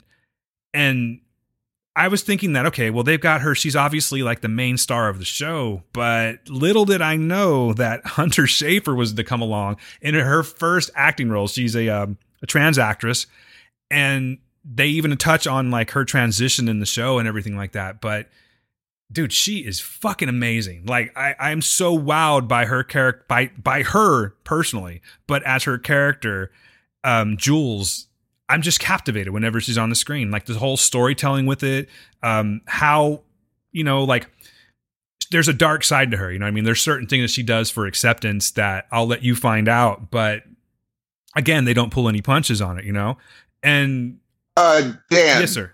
I don't mean to cut you off. I did not know Jules was trans. Oh, really? I had no idea until right now. I'm sorry. I didn't mean to spoil that, but I I, I kind of right? thought it was a given, so that's why I'm you know I do apologize for giving you a spoiler, but I Oh, you could see it? yeah yeah I could, but but then again I'd, I'd heard of the because uh, she was a model and I think Oh, I'd seen her like pop up on the internet when they were talking about Euphoria, so I apologize. I Mm-hmm. did think that was a given, but yeah, sorry, Steve. Spoilers. Oh no, no, I just did. I I had no. That would have been a my. I would have been like, what? Did you but it doesn't make a difference in the. It doesn't make a difference in the show. Were though, you so. aware that she was a trans actress? No, Oh, so you weren't like at all in the know that she. Was- I was not in the mix at. Were you? Q? Did you know that? No, I didn't know until uh my friend, like I said, I was talking to him and he talked about it and he told me I was like, "What?" But this was after this was after episode 2. So like you'll I mean, and obviously we'll kind of get into it in the show, but yeah, I didn't know until I until- am yeah. shocked. I am shocked. I feel bad now. I feel like I ruined something for people. No, but- you didn't. I just think it's a a it's a beautiful thing because I was just like I did not know that. I didn't even think about it, and I think it's gonna. I, I look forward to see how they do it in the show, how they bring it out in the show. Um, wow. Okay. Well, go on with your explanation, but I am just shocked. Wow. honestly, had I not seen any like footage or any articles or anything about that, I would be right where you are because I just don't see it, you know. But as the story progresses, you start to kind of, you know, I start really looking cool. for it, I guess you could say. And you- Okay. it's there's Okay. there's anyway, yeah. So she's trans, but Cool. um, All right. she's a fucking star. So good, man. Like I keep coming back for her story because that's where, to me, it seems like the most like this season's going to come to a head at some point, and it's all sort of revolving around Jules. Everything sort of That's revolves around interesting. her. You know? I did not know that. Yeah. Well, her loke up was what I loved in the in the show. Yeah. I was like, oh, she's getting intimidated, and that switch up. I said, wait a minute, this is a different person than I thought she was. Yeah, and without getting, it- sorry, go ahead. No, no, because the previous scene, you saw her kind of be dominated Yes. in a, and so I was like, oh, that's maybe just who she is. Wrong, a freaking. Ga- it's just the show within an episode was like, yeah, everything you think you know, you don't know at all. It's so interesting. Anyway, go ahead, go. I'm done well, now. like even if you didn't know that, it I think it might be the episode that you're on right now. It will start talking about a certain character and and you'll start to realize, "Oh, okay, she's trans." Like you'll you'll get that at a certain point because there's a certain Yes. pattern going on with one particular character. Actually, two particular characters and they're related. So that whole story, man, I, I don't want to ruin that for you because it's it's it's building right now. Wouldn't you say, Q? It's building into something that's gonna it's not gonna end well. that's how I see it. Uh, that's what I want to, and I want to know. I also want to know, like, right now I'm at the part where they're showing the football player's life. Yes. and they're showing him walk around the the the the. That's why I didn't want to go to Starbucks. I was like, well, I need to know why because he doesn't want to be in the locker room, and I didn't know whether it was because he thinks his joint is small, or if it's because I'm attracted to men. I couldn't tell yet. And so um, Eric Dane, I love how Eric Dane, not to ruin it for anybody, close your ears. Uh, he was like, "You're privileged, and people are going to hate you for it, but like revel in it, enjoy it." make their hatred of it even make you better. And I'm like, oh, what a gross freaking conversation I'm listening to right now. And they want you to listen to this gross conversation. But what his dad doesn't, oh, anyway, Just go ahead, Dan. I'm seriously done. You you guys talk because I don't know anything other than that. No, Steve, all I have to say, man, is just just wait and see. he's not playing, dude. He's not playing with you at all. Oh, I can't. I did not want to leave. The, I didn't want to go to Starbucks and get a drink. I didn't want to leave. But I was like, there's only seven minutes till we start anyway. Damn Right. it. So, oh, gee, I so good. What are you thinking of the other characters, man? Um, particularly um, Sydney Sweeney. What do you think of her character, Q? Cassie is by far one of my favorite characters to watch on screen. Yeah, I can get Like down with I that. loved her. I loved her in the first episode, and in the fourth one, she was she was awesome. She was great to watch. Yeah, Sydney Sweeney's great. I've only seen her in a couple of things. I know she's in Handmaid's Tale, and she was in oh god, what was it called? Everyone Sucks, which was a short-lived series that I really liked. I actually talked about it on the show. Uh, it, it got canceled after one season, but she was great in that too. She's doing some pretty amazing shit as well. She'll be in Once Upon a Time in Hollywood. Yes, that's right. Thank you very much. Yeah, so she's kind of coming up right now. I think this show is going to be a springboard for a lot of people, but she already had her springboard. I'm looking forward to seeing what they do. If it's a Quentin Tarantino movie, I'm sure someone's going to see her feet or something like that. But other than that, I'm sure she's going to be great. um, but she, her episode, like they haven't done a, a flashback on her yet, and I'm very curious about that because there's obviously like she's she's dealing with uh, she has that need for acceptance. Yes. there's obviously a low self-esteem going on with her and and there's just so much going on like when she was uh, with her uh, her boyfriend. That whole thing like she doesn't know how to act around him you know what i mean? She she immediately goes to sex for everything and there's that one point where he's like i'm just trying to have a conversation with you. Can you like back off a little bit? She doesn't know how to act with that and then when we get into like season excuse me in episode 4 and we get into the the carnival and and what takes place at the carnival and how she carries on like she just keeps making more and more trouble for herself. And she's I don't really feel like she's doing this intentionally. She just doesn't really know how to navigate life with this current mind frame that she has. But I think she's outstanding in this man. But still I don't think anyone compares to Hunter Schafer on this. Like I'm just completely blown away with how good she is. Well, what about Kat? Kat's good too though three. man yeah that's a good story too I love that episode three was about her. Like that is her episode, and I'm so glad that they did that. Like I hope what they're doing is like they're just kind of making it's almost like an anthology, but the stories are still connected. So that obviously doesn't mean it's anthology, but like you're getting the the background of every character. And I think that is so brilliant because like our first one was Rue, and um the second one was um the football player, I can't remember his name. Um, Nate I third, believe Nate, yeah. And third episode was all about Kat, and then the fourth one was mostly about um Jules. Like uh, in terms of the monologue in the beginning, you know what I mean? right And I think that is so brilliant because like they don't stay on that character for the whole episode, and like you get hints of the relationships between the other characters as well. Like you see, like Kat goes through something in episode four that I was very surprising. But like you, are you talking about the carnival yeah, yeah, Okay, yeah, Uh, But like in episode three, I mean, she deals with some shit. So like it's it's just so interesting to see these characters, but also have like an underlining character to follow throughout the whole episode of just four like four episodes in one season, and they're blowing it out of the park. Totally, man. You know, I really like Kat's character, or excuse me, I like the character of Kat, is what I'm trying to say. But I'm worried about her because, in one light, you're seeing someone who's becoming liberated in a certain area. But I'm afraid with what happened at the carnival that this is be gonna gonna become like this downward spiral thing. And I just every single character on this show, I just keep looking at going, this is not gonna end well. so I don't really know where she's going, but yeah, she's pretty awesome too, man. Um, her name is uh, Barbie Ferreira, and she's doing more than I thought she would. Like when I first saw her, yes, I got the story of what happens with her. Steve, you probably saw this part with Kat at the party. You're with Kat at the party It is episode one, right, uh, Quentin? where, she does what? where we they get they obtain some footage of her doing something, losing something. Episode it was episode two. Oh, it's two. That's right. get. Okay. Yeah. Yeah, okay, so you're you're gonna see what I'm talking about, but okay, all right. um her story starts like she she starts off as one person and then this one incident happens which you're just about to find out steve and then she just becomes like super liberated from it you know and i like how they're doing that because you know she's um she's a little bit larger girl and and but she's like owning that shit and she feels sexy. oh, that and- made me so uncomfortable. Oh, that made me so uncomfortable. Which part are you referring That to? That scene where she was like, he was like, I heard big girls get like those guys were doing what guys do, bruh. And I saw it coming a mile away, but I'm hoping that she switches it up because she was only scrolling through her phone when I left off. Oh, Okay. Okay. She was only scrolling through her phone, but she said I lost my virginity. And but we didn't see any anything from that though.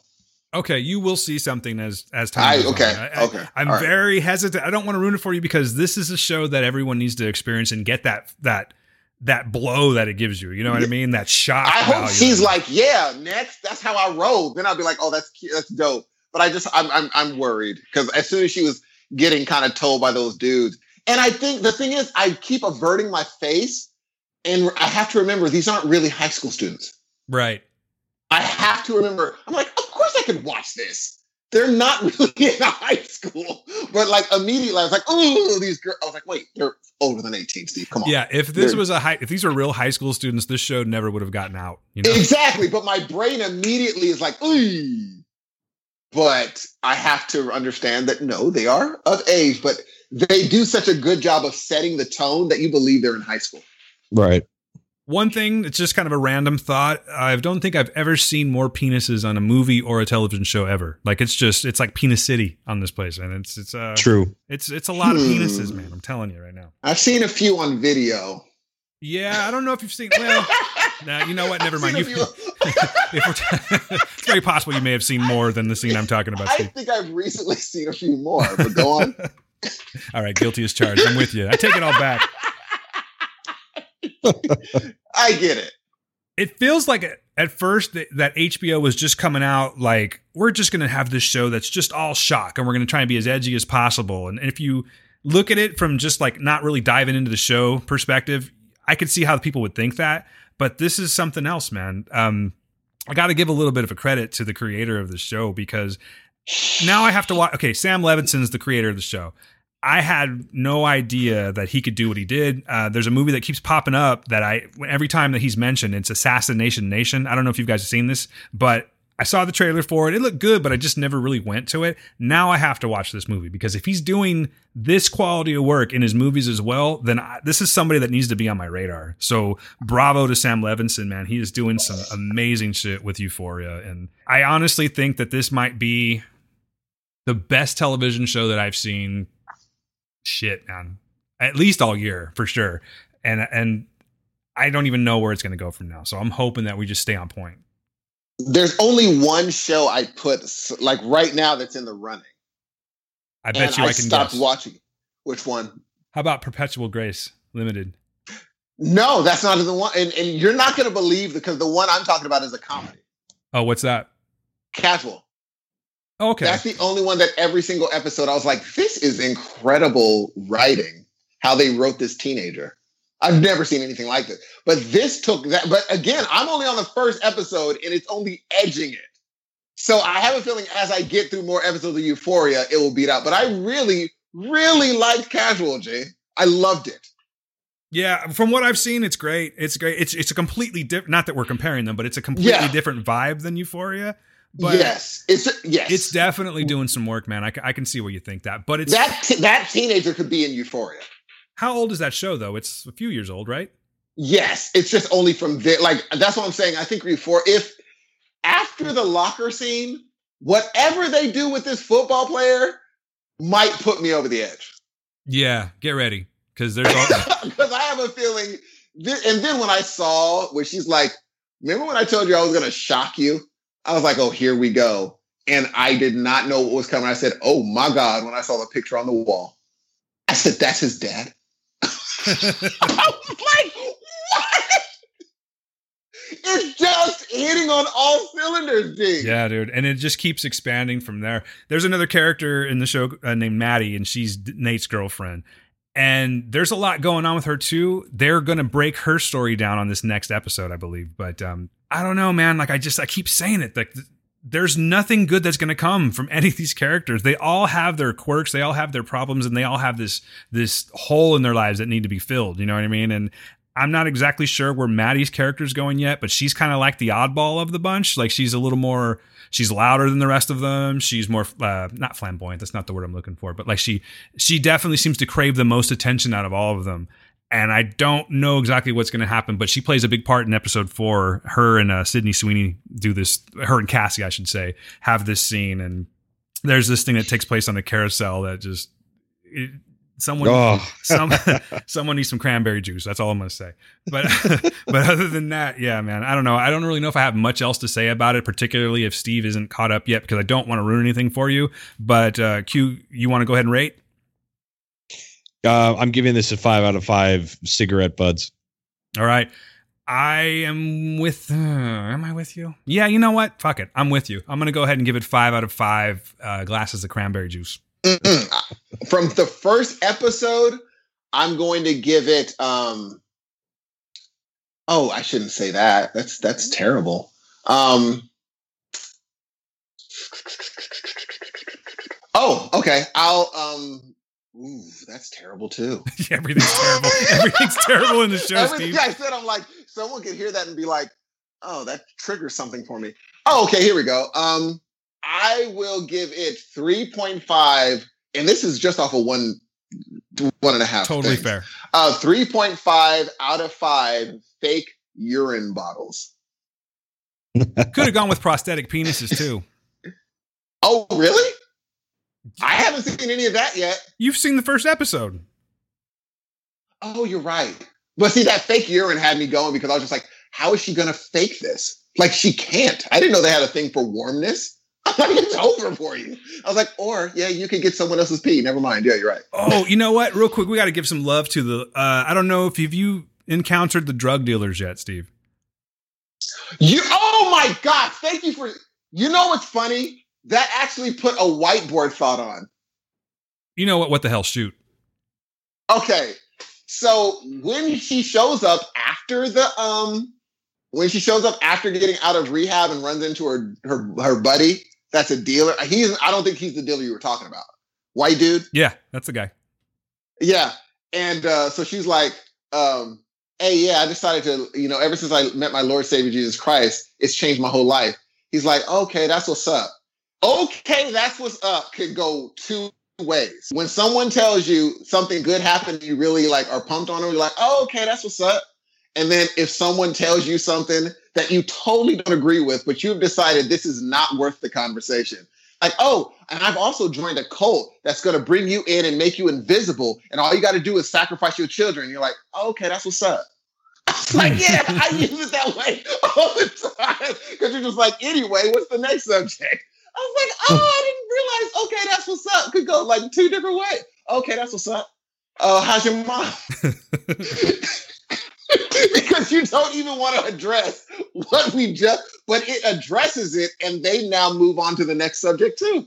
I was like, oh, I'm glad you brought him up. He is really good. Whoever he is, he is really good. His name's Angus Cloud, and the character's name is Fezco. But it's Little Man that hangs out with him that's really good too. And they, uh, they call, Oh, they that just call him kid. Ashtray. Ashtray? Yeah, Ashtray. See that kid, man. That kid was like, what?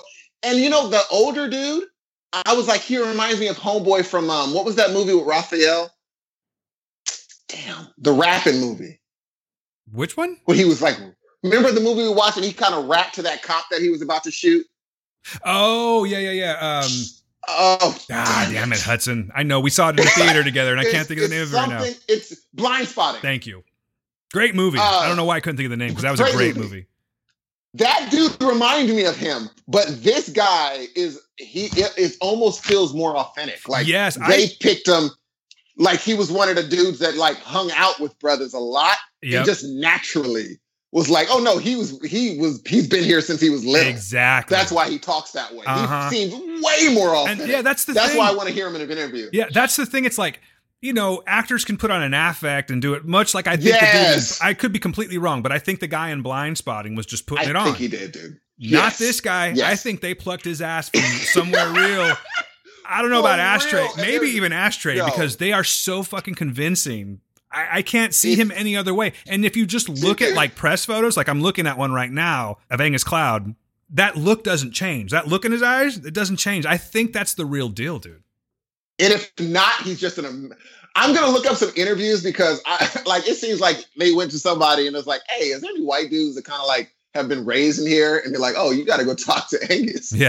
that, dude's been, that dude's been here for years, and so you need to talk to that cat. Yeah, man. You know, like he seems like the dude that's. uh But I love it because he's genuinely worried, having nothing to do with himself, and like, man, you're one of my homegirls, and I think that what happened to you kind of scared me, and I don't think you should be taking drugs anymore. Even if I do, I don't think you should be. And I was like, wow, that's touching. That's like a special moment right there. What's cool about his character is that he's all about the hustle, but he has morals. Like you're saying, you know, he's he's concerned for Rue, and you'll find out later on that it definitely it, it the situation changes, and he makes a, a decision that really fucks her up. But it's a good decision, you know. But there's this one scene in Q. I know you know what I'm talking about, where there's uh, Rue's at the house, and he's trying to get her to leave because someone's coming over, and then when that one guy comes over with the uh, fentanyl, that is probably like I don't even know who that guy is, but that guy, the drug dealer that I'm talking about, I'm pretty sure they took him out of prison, dude. Like again, so convincing. It's it's disturbing. Like that might be one of the most intense scenes that I've seen so far in this episode or in this series rather, but um It's gut wrenching. it's it is uh it's you know what it's downright bothersome to be honest with you. Like I, I think it's fair that we put that out there. If we're trying to get people to watch this, what 100% I'm trying to get you guys to watch this. I think it's fair to say that there should be some form of a trigger warning on this because it deals with some very real shit, uh, very Mhm. graphic sex scenes, drug Yes. use, and I think that Rape. rape yeah you know and i think that it's uh, and potential you know there's a there's areas where there might be a rape but the scene that's building up is so intense i think that it's fair to say that uh, this deserves a trigger warning you know if it's if you've had some history of sexual abuse or some trauma in your life drug abuse. something you know be Um, pre- yeah, yeah, be so prepared but it's not to the point and i maybe it's not for me to say but i think as long as you go in with knowing and expecting that you're going to be okay but again not for me to say because i haven't lived your life but i do really Yeah. do think that it it it no it bears some weight to say that that there's um, there's sure. some very graphic things in here that i don't think that they necessarily warn you about like they should I really, I, I, I can't wait to watch the rest of this show. At least all three episodes. yeah yeah you're in for a treat and then it's coming back on tomorrow night so you're going to get the fifth one So ready. Can't wait. Can't wait. So that's it, ladies and gentlemen. We actually wrapped. Uh, we talked about a lot. This was a fun one. I'm glad that Quentin was on with us, man. Thank you so much for coming on, dude. I really appreciate it. Dude, no. The pleasure is all mine. I could not believe that we we talked for this long. This has been awesome. Yeah, it's one of the longer ones, Love it. actually, You gotta come back on, bruh. for sure. You have. Oh my any- god, yeah. Yeah, you've got the anytime invite, man. Just Oh no, anytime invite. All anytime. Be like, hey, I'm open this weekend. I'll be like, oh well, let's have you on. Summertime. That's awesome. Let's make use of that. You know what I mean? Right. Quentin, why don't you tell these people where they can find you, how they can reach you on social media, and all that before we get going? Yeah, of course. Um, like I said, I am a big uh big leftover army person, so you'll you'll find me on there. Um, I'm also on the Heroes of Noise community. Yeah, yeah. I I love I love seeing what you guys post. It's always great talking to you guys. I mean, these guys right here. Um, I know that I'm supposed to be plugging my stuff, but just just let me have this for a second. These two right here, these two individuals, Steve and Dan, have been some of the best people that I have met through the podcasting community. Um, Oh, Thanks. they've man. always been they've always been the best with everything. You were never going to find two co-hosts that have such great energy that you just cannot wait to see them strive. I mean, I started listening to you guys episode 60 um and then I haven't missed an missed a, an episode yet. So oh, thanks, man. Yeah, dude. just just know that you guys are are seriously some of the best people to talk to and that's not a front. They didn't pay me to say this. I will be accepting any checks. Um, but yeah, back to me. Sorry. Um, so yeah, you can reach me on Twitter at ChadVader14. Um, you can reach my podcast on Facebook at www.facebook.com slash the reel zodiac, and that's real as in R E E L. Um, we're on Twitter at reel zodiac, Instagram, the reel zodiac. Um, we're on Spotify, iTunes, Stitcher, Castbox, um, Google Play, all the big ones to find us. And yeah, you you can find me and Amanda, and we'll, all we do is really just talk about movies. So that's about it on my end. Reel Zodiac, guys. Yeah, check out the Reel Zodiac. It's a great show. You can tell this man has a great voice. He's got a lot to say. I can't recommend his show enough. I'm just so happy you're on here, man, because you're just one of the nicest guys I've ever met. And I just thank you so much for coming on. Thank you for having me on your show. And I like this new friendship that we formed. And I love this group that we're creating and this community that we're building, man. It's fantastic. So, again, thank you very much for coming on, Quentin. Oh, anytime. And it's funny because sometimes, like I remember back in the uh, few weeks ago, I'd be talking to Dan. I'm like, "Hey, we should get you know Q on," and he's like, "I was like, but I don't know." He's like, "You know, you could just you could just contact him." I'm like, I'm so not used to being able to do that. To like just contact the people that we hear. I'm like, oh, I could. I could just hit them up and be like, hey, come on the show. It's a weird thing to just be able to be like, hey, people that I hear on podcasts, I can now contact that's a strange thing. And like having this cool little circle that we're just like, oh yeah, we're we're buddies.